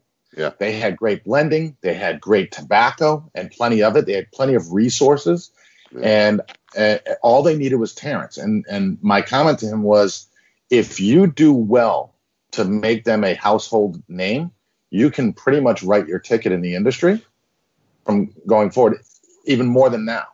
And and and and I thought that that was the right place for him to go. And and um, you know, and he made the choice, and it, and it's worked out great. I mean, it's it's awesome. And the reason that I'm working with them on some of these exclusive cigars, and and hopefully to release uh, more fully some blends later this year, is uh, because of Terrence. I mean, Terrence, I because of my relationship with him, and and and and I called him and I had an idea, and he said, "Yeah, let's do it," and and the rest is history. And we're, we're I'm hopeful to do some pretty big things with them. Absolutely. Now, is he the reason that you're also doing a Connecticut as you are currently smoking, and in your first Connecticut? N- No, I've always wanted to do a Connecticut. So my my my thought process on my portfolio of cigar blends that I have is uh, there are companies that when you smoke, it doesn't matter which of their blends you smoke, they all have sort of similarities. Mhm. And so there are some cigars you can smoke and take the band off and give it to me, and I'll smoke and I say, "Oh, that comes from that factory, right? That Yeah. comes from that company." Right? 100%. I don't want to do that. I want to be able to create cigar blends where the next one is not like any of the previous and hit more and more palates, if you will. So uh, one of the things I sort of pride myself on is I have five blends out there, and no two are alike. Uh, they're all very different from each other uh, in terms of their profile. And so I, I was missing a Connecticut. And so I said to uh, I said, do me a favor, let's work on a Connecticut. Uh, this was after we did one of the exclusive cigars uh, for a retailer in Texas. And uh, I said, he said, go ahead and uh, let's work on a Connecticut. And then we came up with this blend. And it's, uh, I lit it today precisely because I love having it with coffee and it's morning and I'm having coffee. Uh, but uh, it, it, you know they do a great job, and this is this is a really great cigar, and hopefully we'll be out later this year. Knock on wood, absolutely. So, Mike, uh, I am extremely curious. Uh, the picture frame behind you is Yeah. that, is that cigar bands? Yeah, those there? are all my cigar bands actually. I thought so. That was Yeah. a gift that someone gave me uh, for Christmas one year, and you, you know you drop the cigar bands in the top, and it kind of just makes a thing. You're supposed to hang it on the wall. You just haven't done it. Ah, well, it also wouldn't work like with, on the window there. So yeah. Yeah, and and, and it's uh, I swear I didn't put that there just because I sit here. This is where I do all my this is where I do all my Zoom and all. I sit in the seat. This is my cigar room in my house, and I don't have a parlor like Coop, and I'm going to talk to him in a little while. About that. Yeah, but you that. I have a you have a cigar room in your things house. Let's that, I don't, do. don't downplay it. well, I do. Uh, this is the cigar room in my house, and um, so I this is where I sit when I do all of my broad my interviews and stuff like that. And I've done more in the last three months than I've ever done for obvious Right. reasons. Right. Um, but I actually enjoy it. Um, you know, the, the toughest one was I did one with a company, a, a retailer named Smoky Joe's out of Fife, Washington. Well, the problem is that's three hours earlier than here. Oof. At 3 a.m., I was putting my last glass of bourbon down and stumbling up to my my bed, and my wife was very proud of me that night. And um, no, not so much.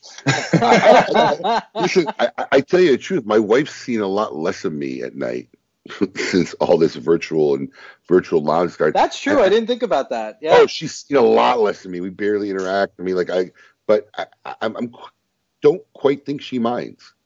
Which No, is a I'm problem. sure she you doesn't. know, they, you know, it's funny. Mine doesn't seem too totally unhappy about it. it. Yeah. Abe, the other night I joined on uh, onto the virtual lounge for Smoke Inn, and I had to get out of there because the protocol guys started taking their shirts off and Yeah, was they're a out of crazy. control. They, But listen, but, what, ha- what happened but was your kids nobody- were up at midnight dancing around. Do, do they not have a bedtime now that quarantine hit? It's summer. So they stay up that Cool. late? Uh, the- we give them a little leeway. I mean, last night, actually, last night they went to bed at normal time. Now, but we give them a little leeway during the summer when there's no school. Okay, okay. Give them a little more leeway. I But saw them all was- dancing that, all that night. was I was like, wait. dancing. That was their good night dance. Oh, they do that before they, They were go to going bed. to bed. Hey, can you show us the good night dance? were- They're, they, are giving me a I little. mean- they're, they're all performers, man. Nothing is done without some kind of flair or interaction. But yeah, they all That's came why out I and did a love little those kids. Good night dance and Kids and after my own heart. and whatever. So, I mean, it's what it's what we what goes on in my house. Never a boring moment. But um, what happened was we were in. I jumped. You know, sometimes like right before bed, I'll just hop on to see who's in our lounge or whatever. And sometimes there's a group, and sometimes there's a couple people. I'll hang for a little bit and go. But there was nobody on, so then I went to go visit the protocol boys, and they were the, the protocol guys weren't on, but there was a good group of people there. So we were all chit chatting for a while. Then they came on and they were partying like rock stars. I don't know what they were doing. Juan, Juan was headbanging. That's not like a- shocking. Oh, they were they were having some Oh. kind of big. They were having some kind of party. Music was blaring in the background. They were singing. Juan was air guitaring, but then they started to unmute their sound, so nobody could hear anything other than just blaring rock and roll music. Yeah. So one by one, everybody just left their room, and all of a sudden, everybody migrated to our room, and then we're talking. Then they came on our room, and that's that's, that's when you were there, Paul.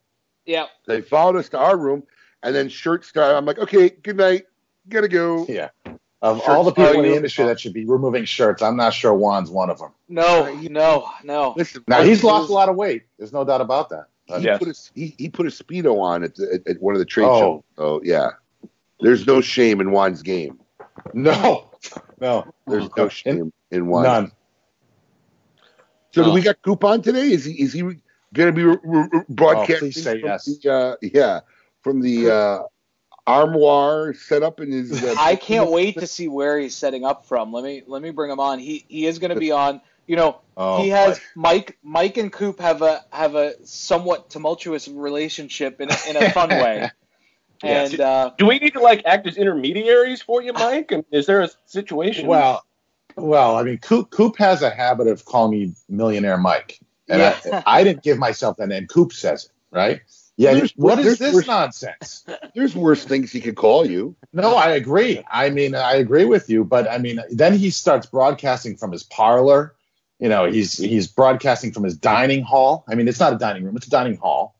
One picture he posted, I go, I go, what room is that? He goes, this is my dining. This is a part of my dining room. I go, how big is your dining room? That that's only part of it. So- Like, what's going so- on there? So here's the difference, Mike. See, when you look at you and your settings, you look like new money. See, when you look at Coop, Coop looks like old money. but old money's been around generations that Coop I is mean- now into with different dining areas and segments. Oh yeah, yeah. I mean, very ornate furniture. I mean, he's got like, oh, I Oh, yeah. mean, I just know he has a butler that answers the door. stuff. Yeah. He, he's got a butler like Lurch that Yeah, I had a. That's a virtual view of the parlor. Yes. I'm actually, if you actually want to see where I am, because this is how Mike thinks I live right now. So actually, I'm in, I'm in my studio setup right now because I, I have to record something after this. So it was kind of like um, to break everything down and everything was gonna be difficult, but I couldn't let Mike down. So that, Yeah. that's actually what you see behind me. Okay. That's the dungeon where he keeps the people that, that disobey his butler. I mean, Oh my Yeah. God. But but I, I wasn't gonna let Mike down, so I'm giving you the parlor view there. That's the I that's it. mean, it's amazing. Well done. Well done, Coop. Well done. Way to go. Absolutely, we don't we don't disappoint here, you know. Oh, what? I love that you took the time to get a picture of the It, it- parlor. it was actually easier than breaking everything down again and then having to move it back in here for when I'm recording this afternoon. So it was just gonna be too difficult. Now, what I would really have loved to have you do, and I would appreciate this next time we're on together, Coop, is have a, a scrolling background, like the parlor for a few minutes, and then it goes to the dining hall, and then it goes to. I want to see the whole mansion. Like there are parts of this this palatial estate that I haven't seen yet, and then I'd like to see more of it. I That's mean, what fascinates us. Yeah. Can we get you in the backyard next week? That would be interesting. I'd like to see that.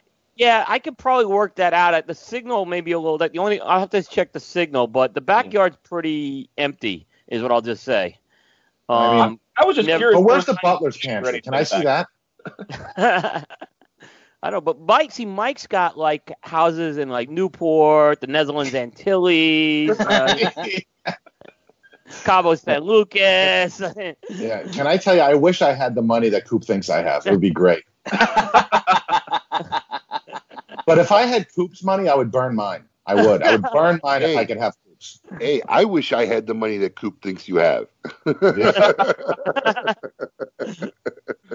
All right, so Coop, what's going on in the news this week? Well, why don't we actually? Because I actually want to kick it off with the Aganorsa stuff because, um, you know, there are a couple of Aganorsa releases that were announced this week that I think are pretty cool. And I know you guys were talking about Terrence, who who has done a great job. And by the way, I guessed where he was going. Just so you, he'll tell you that. And it was literally a shot in the dark when he went to. I just guessed Casa Fernandez at the time because it made too much sense, right? Mhm.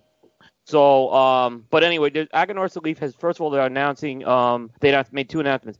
The first one is the Aganorsa Leaf Supreme Leaf, which was released earlier this year at TPE.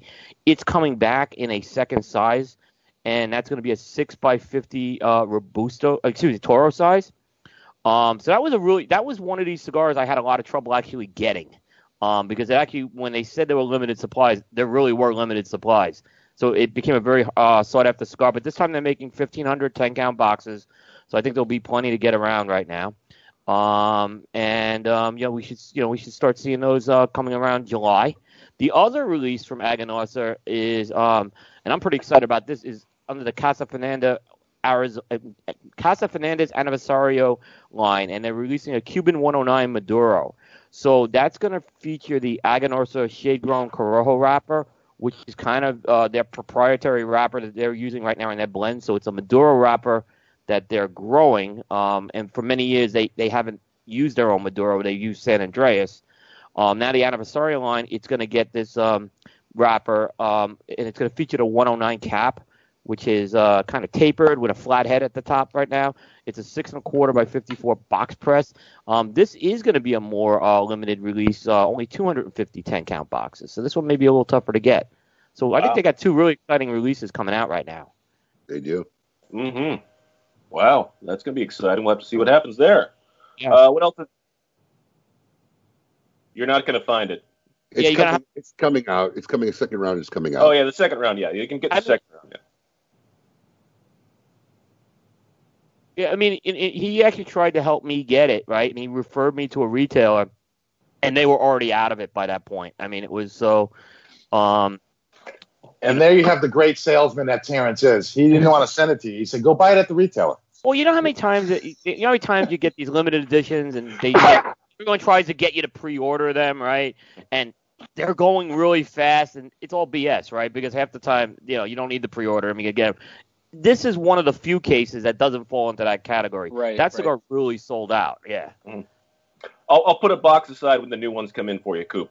Yeah. Okay. Yeah. Definitely. Definitely do. Okay. Yeah. Very easy. So what else is uh, going on this week? Um, Aladino. That's the brand owned by JRE Tobacco Company. That's Christian Eiroa's brother Justo and his dad Julio. Another company making some waves. Yeah, They make great cigars, by the way. They they I'm really do, and they they're kind of like a Honduran version of Aganorsa. As I, I look at them. It's a good analogy. Yeah. That is a good analogy. Yeah.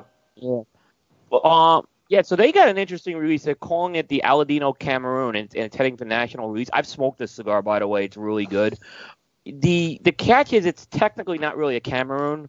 Uh, what it is, it's a Cameroon seed that was grown in Honduras on the uh, JRE Tobacco Farm owned by the Eiroas. Um, so, so they're using that. So it's not going to taste like your typical Cameroon, but it is a really good cigar right now.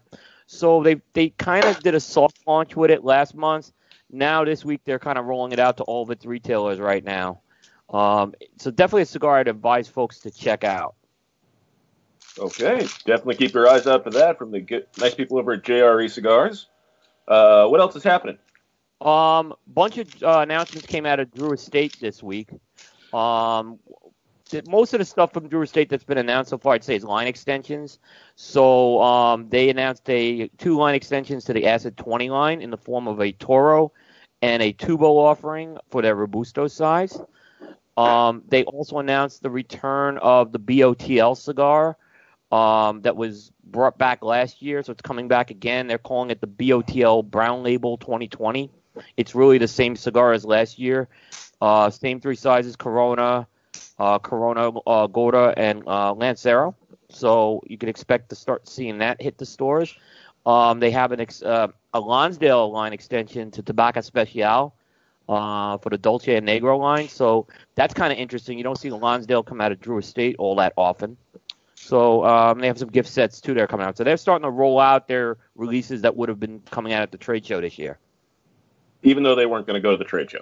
Even though they weren't going to go to, the, I, I, they had they they were very well prepared to do what they were going to do this year.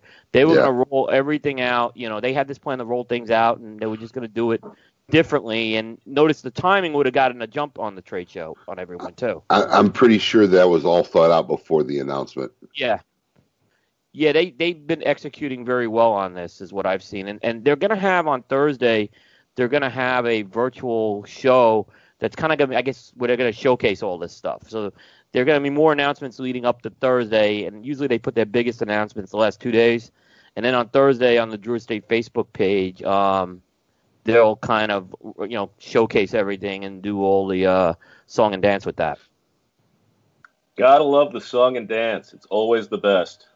Coop, is that is that all for the news? Because then we want to talk. Have you? Oh, I got more news. I got I can go more news, or we could talk. Whatever I mean- you guys want. Why don't you no- give us some interesting news if you still have any left to discuss? Go Yeah, ahead. yeah. It's all it's all product releases, so the Abe, it's probably not. The, let me, Well, let me So- tell you something. Does any of those new product releases interest you? What are you looking forward to out of what you got left?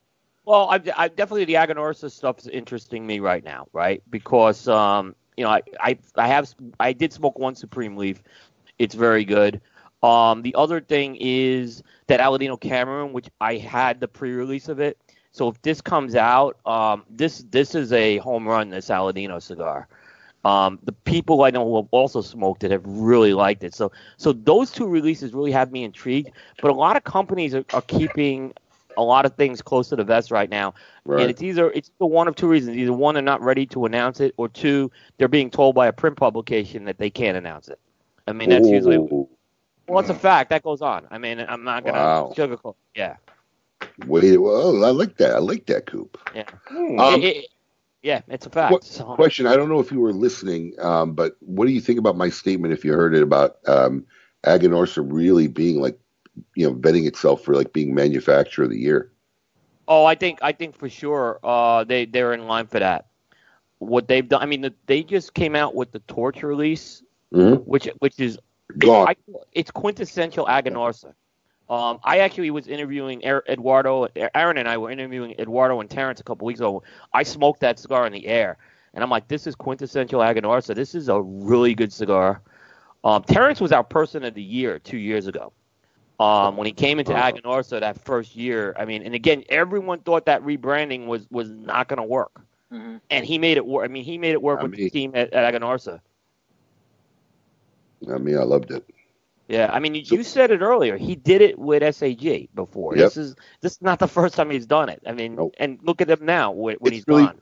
It's really funny because I I have an inside joke. Um, you know, there was a couple guys that were out there looking for jobs at the time, right? And uh, you know, w- didn't know where people were going to land or whatever. So I always tease Eric Espinosa. I say he got the Sam Bowie of the 1984 NFL draft. Oh, Oh boy, Did I just say that on the air? Oops. you did. Oh, Paul, Paul is lost. Oh, oh I, I, I, I know I'm, I'm not responsible for that comment.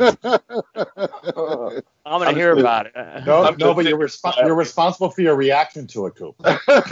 Well, for a I'm just second, look, I'm not gonna lie. It was, it was, it made an impression. But oh boy, maybe we should move on quickly. yeah, I mean, wait, elaborate, Abe. Those who got it, those who got it, got it. Oh boy. Adam's left. He's off the screen. I, I, I, I, I, yeah, I. I knew got- that. I knew that'd be a reference you'd appreciate, Adam. Yes, absolutely. Now, unfortunately, there was also no Hakeem Olajuwon available. Well, that was that was a worthy pick. That was a worthy pick. You can't say Yeah. nothing about it. Yeah, but yeah, Terrence might have been the MJ uh, Right. of what's going on there. Is what we're really going at. But anyway, So, Paul, so Paul, what did you want to talk to about? um, well, so Coop and Mike. I, listen, neither one of you is is silent about the other one, and it's kind of like a, a play back and forth. But I mean, I, I assume you guys are, are pretty good friends. But Coop, even on I our show, Coop. you've you've you've kind of uh, you've you've mentioned that Mike uh, Mike sometimes goes off the handle with a lot of uh, uh, political social media posts. Well, look, first of all, Mike is a great guy. Um, I've known Mike for probably about five or six years, maybe longer. Um, so I do consider him a friend, and he uh, he's done a lot to help my brand over the years as well. So I mean, I'm I'm grateful for that. But you know, friends friends like to poke at each other, and we like to poke at each other as well. but, but boy, Mike, it's exhausting with the political posts sometimes. I get, especially what's since it's, the- it's the same thing every day. No, not really. Now, now my posts are just saying, "See, I told you so." But, That, but that's that's, whole, what I mean. It's the same post every day. Which I which I said I was going to do three months ago Yeah, when you- it was time. When we had you on the show, you said that. He didn't say it. Coop doesn't like to involve any political discussion. So when we do political stuff, I usually get texts from Coop, as really Coop is kind of like the behind the scenes producer of our show, because him and I talk quite frequently on like, how did you think this segment went? How did you think that went? What's your opinion? Because and Coop is honest. He doesn't he doesn't bullshit you at all. Like he'll be like, that was a complete bomb, you know.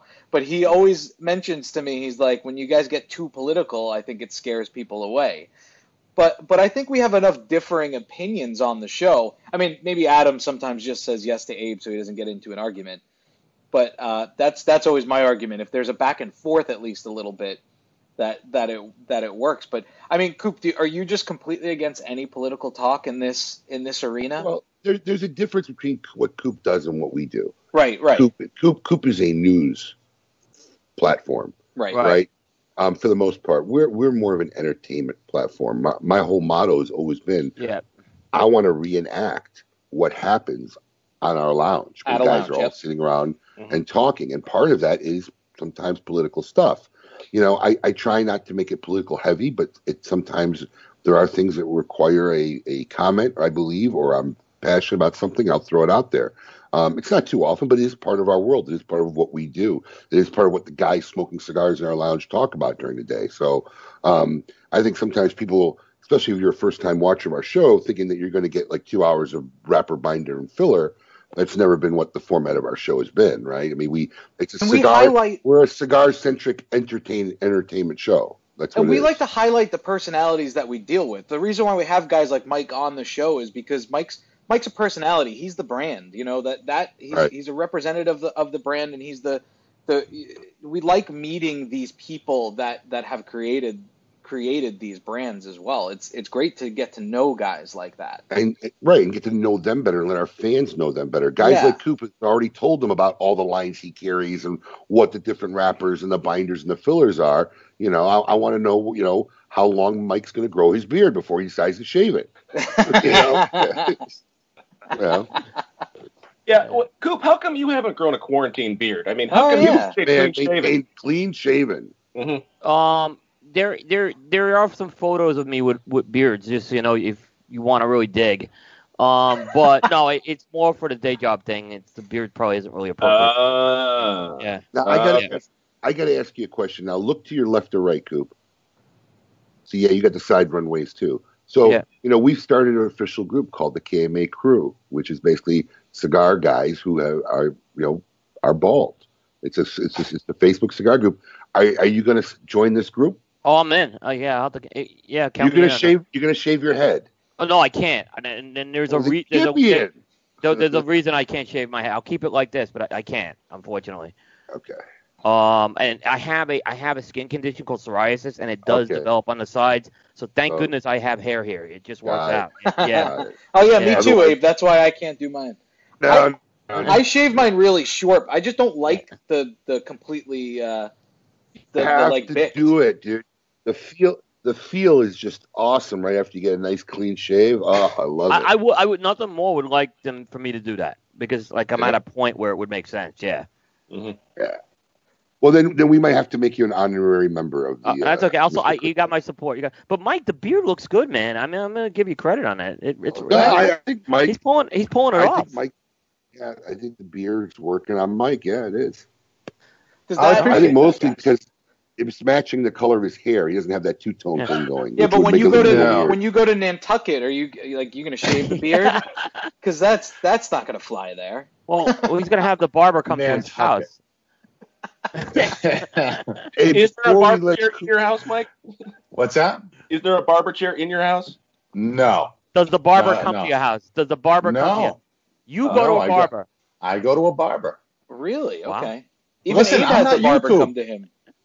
No, I I used to oh, have Oh, a you barber come to. to. me. Then I then I opened up a barber shop with Yeah, I was going to say he owns a barber shop. I mean, Yeah, yeah. But he I used mean- made to. him my. I've come in a couple when I get times when he's getting his hair cut. When I get to Coop's level, I'll have a full staff. I'll have a, I'll have a stylist, a barber. I mean, a butler. I'll have a lot of things going, but I can't. I'm not there yet. Coop, before we let you go, one of our listeners, Allison, wanted to know about the uh, Joya Shut the Box, which I, I found very interesting. I thought that was a pretty brilliant idea that's coming up from Joya de Nicaragua. I have never heard of the game. I actually had to Google what Shut the Box was. So, I mean, did any? I'm just curious. We got four other guys on here. Anybody ever hear of Shut the Box? Nope. All right, so I, I it seemed like an interesting game, but I guess they're releasing. Not on, I didn't really read into it if it's a different version of Joya de Nicaragua. I don't know if it's one of your stories today, but it's That was com- actually one of them. Yeah. yeah. Go ahead, tell us a little bit about it because someone was asking. Um, so Shut the Box is a dice game. Um, I had heard of it. I don't. I've never played it. Um, this is a really, and I think Joya is not getting a lot of credit for what they did here because this is a really cool project.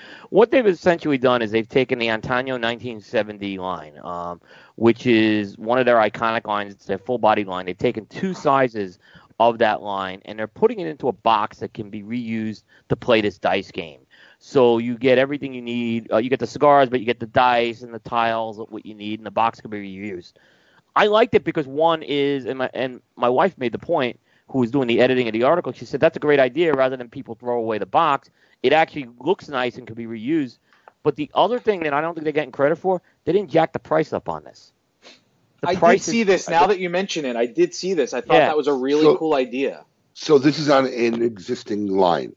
This is on. a- It's just a, a, a new, it's a limited edition packaging they're doing on the Antaño line. Yeah. Hmm. I mean, it, it's an interesting game. I know my kids are going to love it. I mean, basically, you just it just hones your math skills. And uh, there's a version. I, I think the nine is math only if the box goes up to twelve, and I think theirs goes up to twelve. You can multiply the two numbers. So if you roll a, you know, a six and a five, you can either take a six and a five or an eleven, or you could do thirty and do three and a zero. But it, it is a very. Uh, I had to Google it, but it was a very interesting. Abe. I've known you a long time. You'd struggle with this game. It sounds like. I mean, I'm just. But you you know, this is where I again, what I liked is I've seen companies do something with limited edition packaging and jack the price up Right. and pass it to them.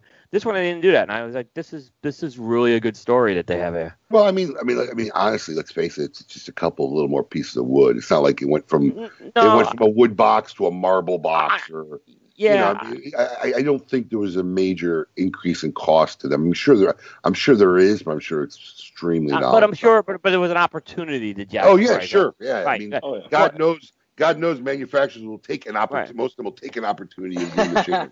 Yeah, and, and you know, Antaño, price. Yeah, Antaño's been a line that's been for a while. So here's an opportunity to kind of maybe breathe a little interest in it because it is a really good cigar, but it gets lost sometimes with everything else that's on the market. Eh, good point. So, uh, Coop, what's happening this week on cigar-coop.com? Um, actually, big big things happening. Um, on Thursday, Friday, I'm launching uh the 10 year anniversary series of articles that's kind of kind of chronicle the 10 years of Cigar Coop. Um, the, the 10th anniversary is in August, so there's like 10 stories that kind of are gonna um tell the story behind Cigar Coop. Uh, I wanted to get it in writing somewhere to do it, so I've kind of written that piece out. So that that's something I'm looking forward to uh, having out. an event anywhere for your 10 year anniversary. there was some plans, but with COVID, everything got messed up. I mean, originally I was gonna. Originally, the idea was I was gonna go to New Orleans because that's where everything started at that trade show Uh, in 2010. But yeah, that's not gonna happen now. So, um, I may do something later in the year or next year. But yeah, there was a plan to do something with that. Well, hey, there you go. That's a lot of great stuff that's going to come up this week. Coop, uh, best of luck with that, man. Thank and you, thank you. congratulations on 10 years. I mean, well done. Yeah, that's awesome. Appreciate Well done. Well done, Appreciate sir. it. Yep. Thanks Absolutely. to everyone here has been a big help to that, as well as a lot of the audience. So I do appreciate. I can't believe it got to 10 years, and so it's a big goal for me. Yeah. Coop, did you have to uh, kick your masseuse out, your personal masseuse out to join us today, or what? Ha- how, what happened before you got on air with us today? What do you mean? Uh, you know, you know. Well, I'm uh, thinking you woke up, you got your massage, then the butler made you breakfast. I mean, what happened? What exact? Walk me through the a life in the, a morning with Coop. His on butler Saturday. made him pe- in bacon, sausage, and and Well, I mean- uh, and a block No of egg. cheese. yeah, I no did way. you go? Is your butler's name Alfred, like uh, like Batman? I mean, what's going on? Uh, Jeeves. Oh, Yes, nice. there you go. better. Got it. Classic. No, And no, no. If your eggs aren't perfectly poached, do you snap on them? Absolutely. I I- I don't even look at them. Eggs are like bands in my house. This came up. Uh, this came up on a previous show. Yeah. We Um, tried to I get you to eat egg. an egg. I think. Would you eat an egg on air if we if we set it up? Absolutely not. You would. What, uh, what if? What if we? What if uh, there was some money involved? It would take a lot of money. It would take What are Mike we? Bellady. What are we talking? Give me a give me an idea, because you know we have He Mike doesn't Bellady on money. here. Thousand dollars. What if it's for charity? No. I wouldn't. I wouldn't No. give him five bucks to eat an egg. Who cares? Right, He's exactly. disgusted by eggs. I want to see. Yeah, I, I couldn't do it for I'm charity. disgusted no. by Adam, and I deal with him every day. What's the It's a- big deal? There's a hundred things I could do for charity, and eating an egg is not one of them. Yeah, I wouldn't give five bucks to eat an egg. Yeah, We, yeah. we should get him to take swimming lessons for charity.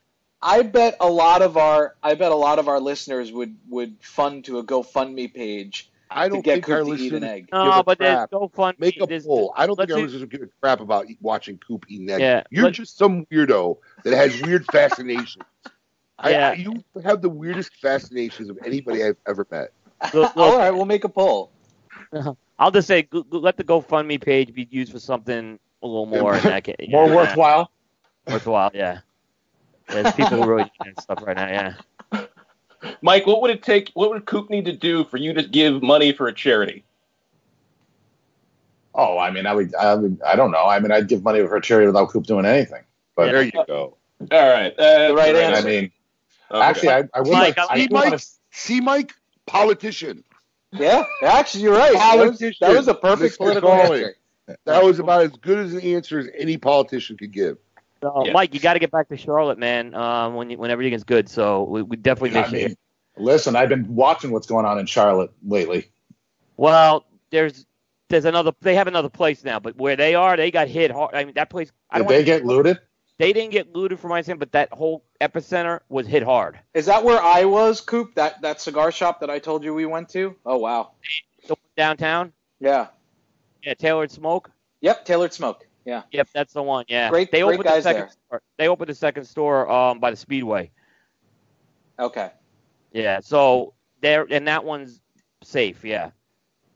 Yeah, we, we, we had a couple close calls. I mean, us, they actually hit West Palm pretty hard uh, Yeah. last Sunday night, and there's two two more today.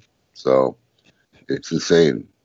Just got to try to stay safe. Stay Yes, safe. stay yeah, I mean, yeah, there's a difference between protesting and going crazy. Yeah. yeah. Well, thanks for coming on, Coop. Guys, All right, Coop. We will talk to you next pleasure. week. Take it easy, buddy. take care, everybody. All right.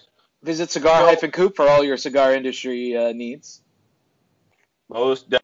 Mike, what do you got planned for the rest of the weekend? You know, nothing really. I mean, it's still most of this area is still shut down, right? So Massachusetts isn't really open yet. Rhode Island's open, so I may I may visit a couple of shops down in Rhode Island, uh, but mostly just kind of hanging out and, and spending time with the family. Have you picked up any new hobbies during quarantine? Uh, no, not really. I mean, no, my beard. That's it. I mean. I, I've the, now a few things have clearly grown in during this uh, COVID time, and Like one my is my gut? forehead. Like yeah, my my, gut? gut. Like I haven't stepped on a scale in four months, but my No. clothes are telling. All my clothes shrunk. Everything else grew. Yeah. My forehead's bigger than it used to be. I mean, I- it's just it's not I- good. I sit around now at night and I with the kids and I rub my belly my belly and I say, "What are we going to name him?" yeah. I, I mean, there's a reason why I have my camera going from here up, right? I mean, Now, Uh, I, I, I did, did, Adam, did you read the Insane Asylum? um, He didn't I read don't the even scripted know, one. I don't even know if I want to read this. I read the initial story. Article. Yeah, the article. Yes, I, that I, I, it on. I, well, I just while you guys were talking, skimmed it, and as soon as I got to the one line, I'm like, "You got to be kidding me! This is what you Uh, picked for Insane Asylum this week?" First it's of all, insane. it's very insane. Second of all, it's hard to find news that isn't related to the politics that are going on right now. Uh, and I, Adam and I talked about it before the show this morning because I had a hard time last night finding one, and we both thought it would be a good. It's it's insanity. Yes. So anyway, uh, let's see this week who belongs in the Cigar Insane Asylum, brought to you by our good friends over at Sealy and Asylum he Cigars. doesn't read.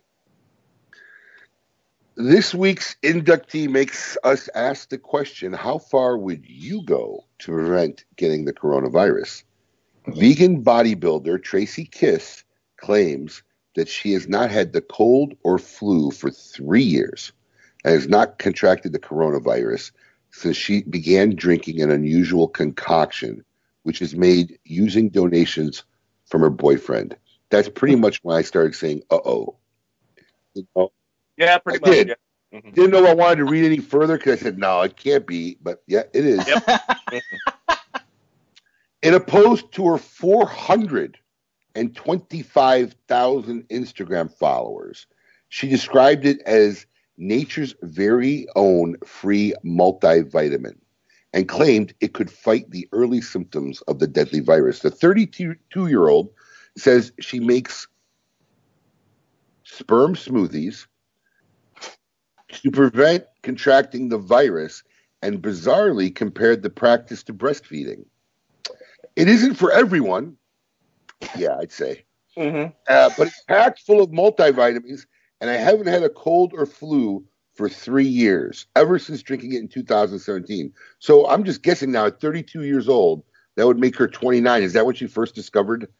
Like she never had had semen before 29 years old? I, I don't know. Or that's when she started doing it on a regular basis. Or I don't know. that's when she blend started blending it up. Yeah, I there always- you go. You know, make I it also smoothies. put it on my face to clear up my skin. This cannot be a real story. Hated it with Snopes, and I it, it's an actual story. Whether she actually does it or not, I don't know. I mean, Kiss they, I don't think there's any proof of her doing it. Kiss says, mo- "What do you want? Video of it, Paul?" No, I'm just By the saying. way- I, that's I don't Paul have. wants video of the application process. No, I Oh, don't have. the- proof. I don't have proof. By the way, sent links By the way, Abe, I, I did mention early in the show that uh, Adam looks better than he's ever looked. I'm I'm I'm, I'm just. I, I mean, we should ask him some questions. I'm thinking maybe this is actually a thing that works. Kiss says most people think I'm joking because it seems too good to be true that I am being so open about a taboo subject, but I am not. I'm going against society's norms to help educate and help other people who are missing out on nutrients. I want to make a difference, which is why I'm sharing this home remedy. Taking to her Instagram page, Kiss shared tips for consuming the sperm, including taking it straight, adding it to cold cereal, as well as its smoothies. Ugh. Needless to say, her advice is not backed by medical authorities. But yeah, congratulations, No Miss. Kiss. You are, uh, without a doubt, this week's inductee until the to the Cigar Insane Asylum. Thank you to our good friends over at Sealy and Asylum Cigars. Happy to bring that back for you guys, and we'll keep Ugh. It every week. One, one of our listeners, Karen, said Oh. it's true, and I put it up. It's true. It is good for a facial. Not that I have, but I've heard. So, I, and I don't think she means like it in the punny sense. I, I don't know. Well, listen, Listen, I think Karen should just own it. I mean, just come on. gonna- I mean, just own it. Don't don't give don't qualify the comment. I don't even know Yeah, Karen. I'm, I'm staying completely out of this whole conversation. It is a. She put it in the world. It is a strange, a strange thing. I thought it fit in the asylum. It was a. It's Oh, a nice break yeah. from the other news. I'm trying not to, you know, to use the the news of you know if there's looting No, or no, like that, that funny that things was that worthy. happen. That was worthy, without a doubt. And hey, she is Australian, and the Australians do do some crazy stuff. She's British, living in Australia, I believe. Oh, okay. Yeah, she's So, she's British. Mike, what are you guys doing for Father's Day? I know it's another week, but You know, I have no idea. no, they're not. They're surprising don't you. Well, they might if they're surprising me. I don't know. Theme so it's working. I'm sure there'll be something, but uh, we're usually pretty low key. You know, that pi- that pizza picture that Paul was talking about was Yeah. Mother's Day. Mother's My Day. wife- That's right. My wife said, you know, is this her favorite pizza place in Boston? Yeah. Is it open? And we went. Now hold on. I'd really like to know this because Paul, you have like weird like rituals for everything, right? You know, well, you know, baby vacations and this and that and Mother's Day routine. No plan, no no routine for Father's Day, right? So we are actually planning on being in um, New York for the baby's oh, christening. trip? Yeah. that's insane. Yeah, that's so nuts. I mean, I'll still be on KMA remotely, but uh, as of right now, we're we're probably going to drive.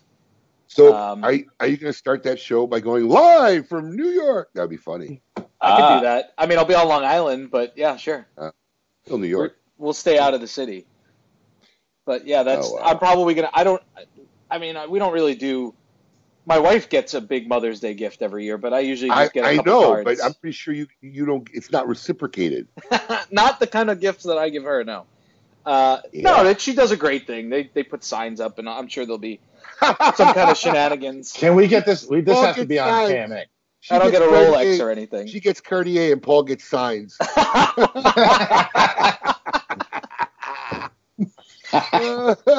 He's laughing because he knows I'm right.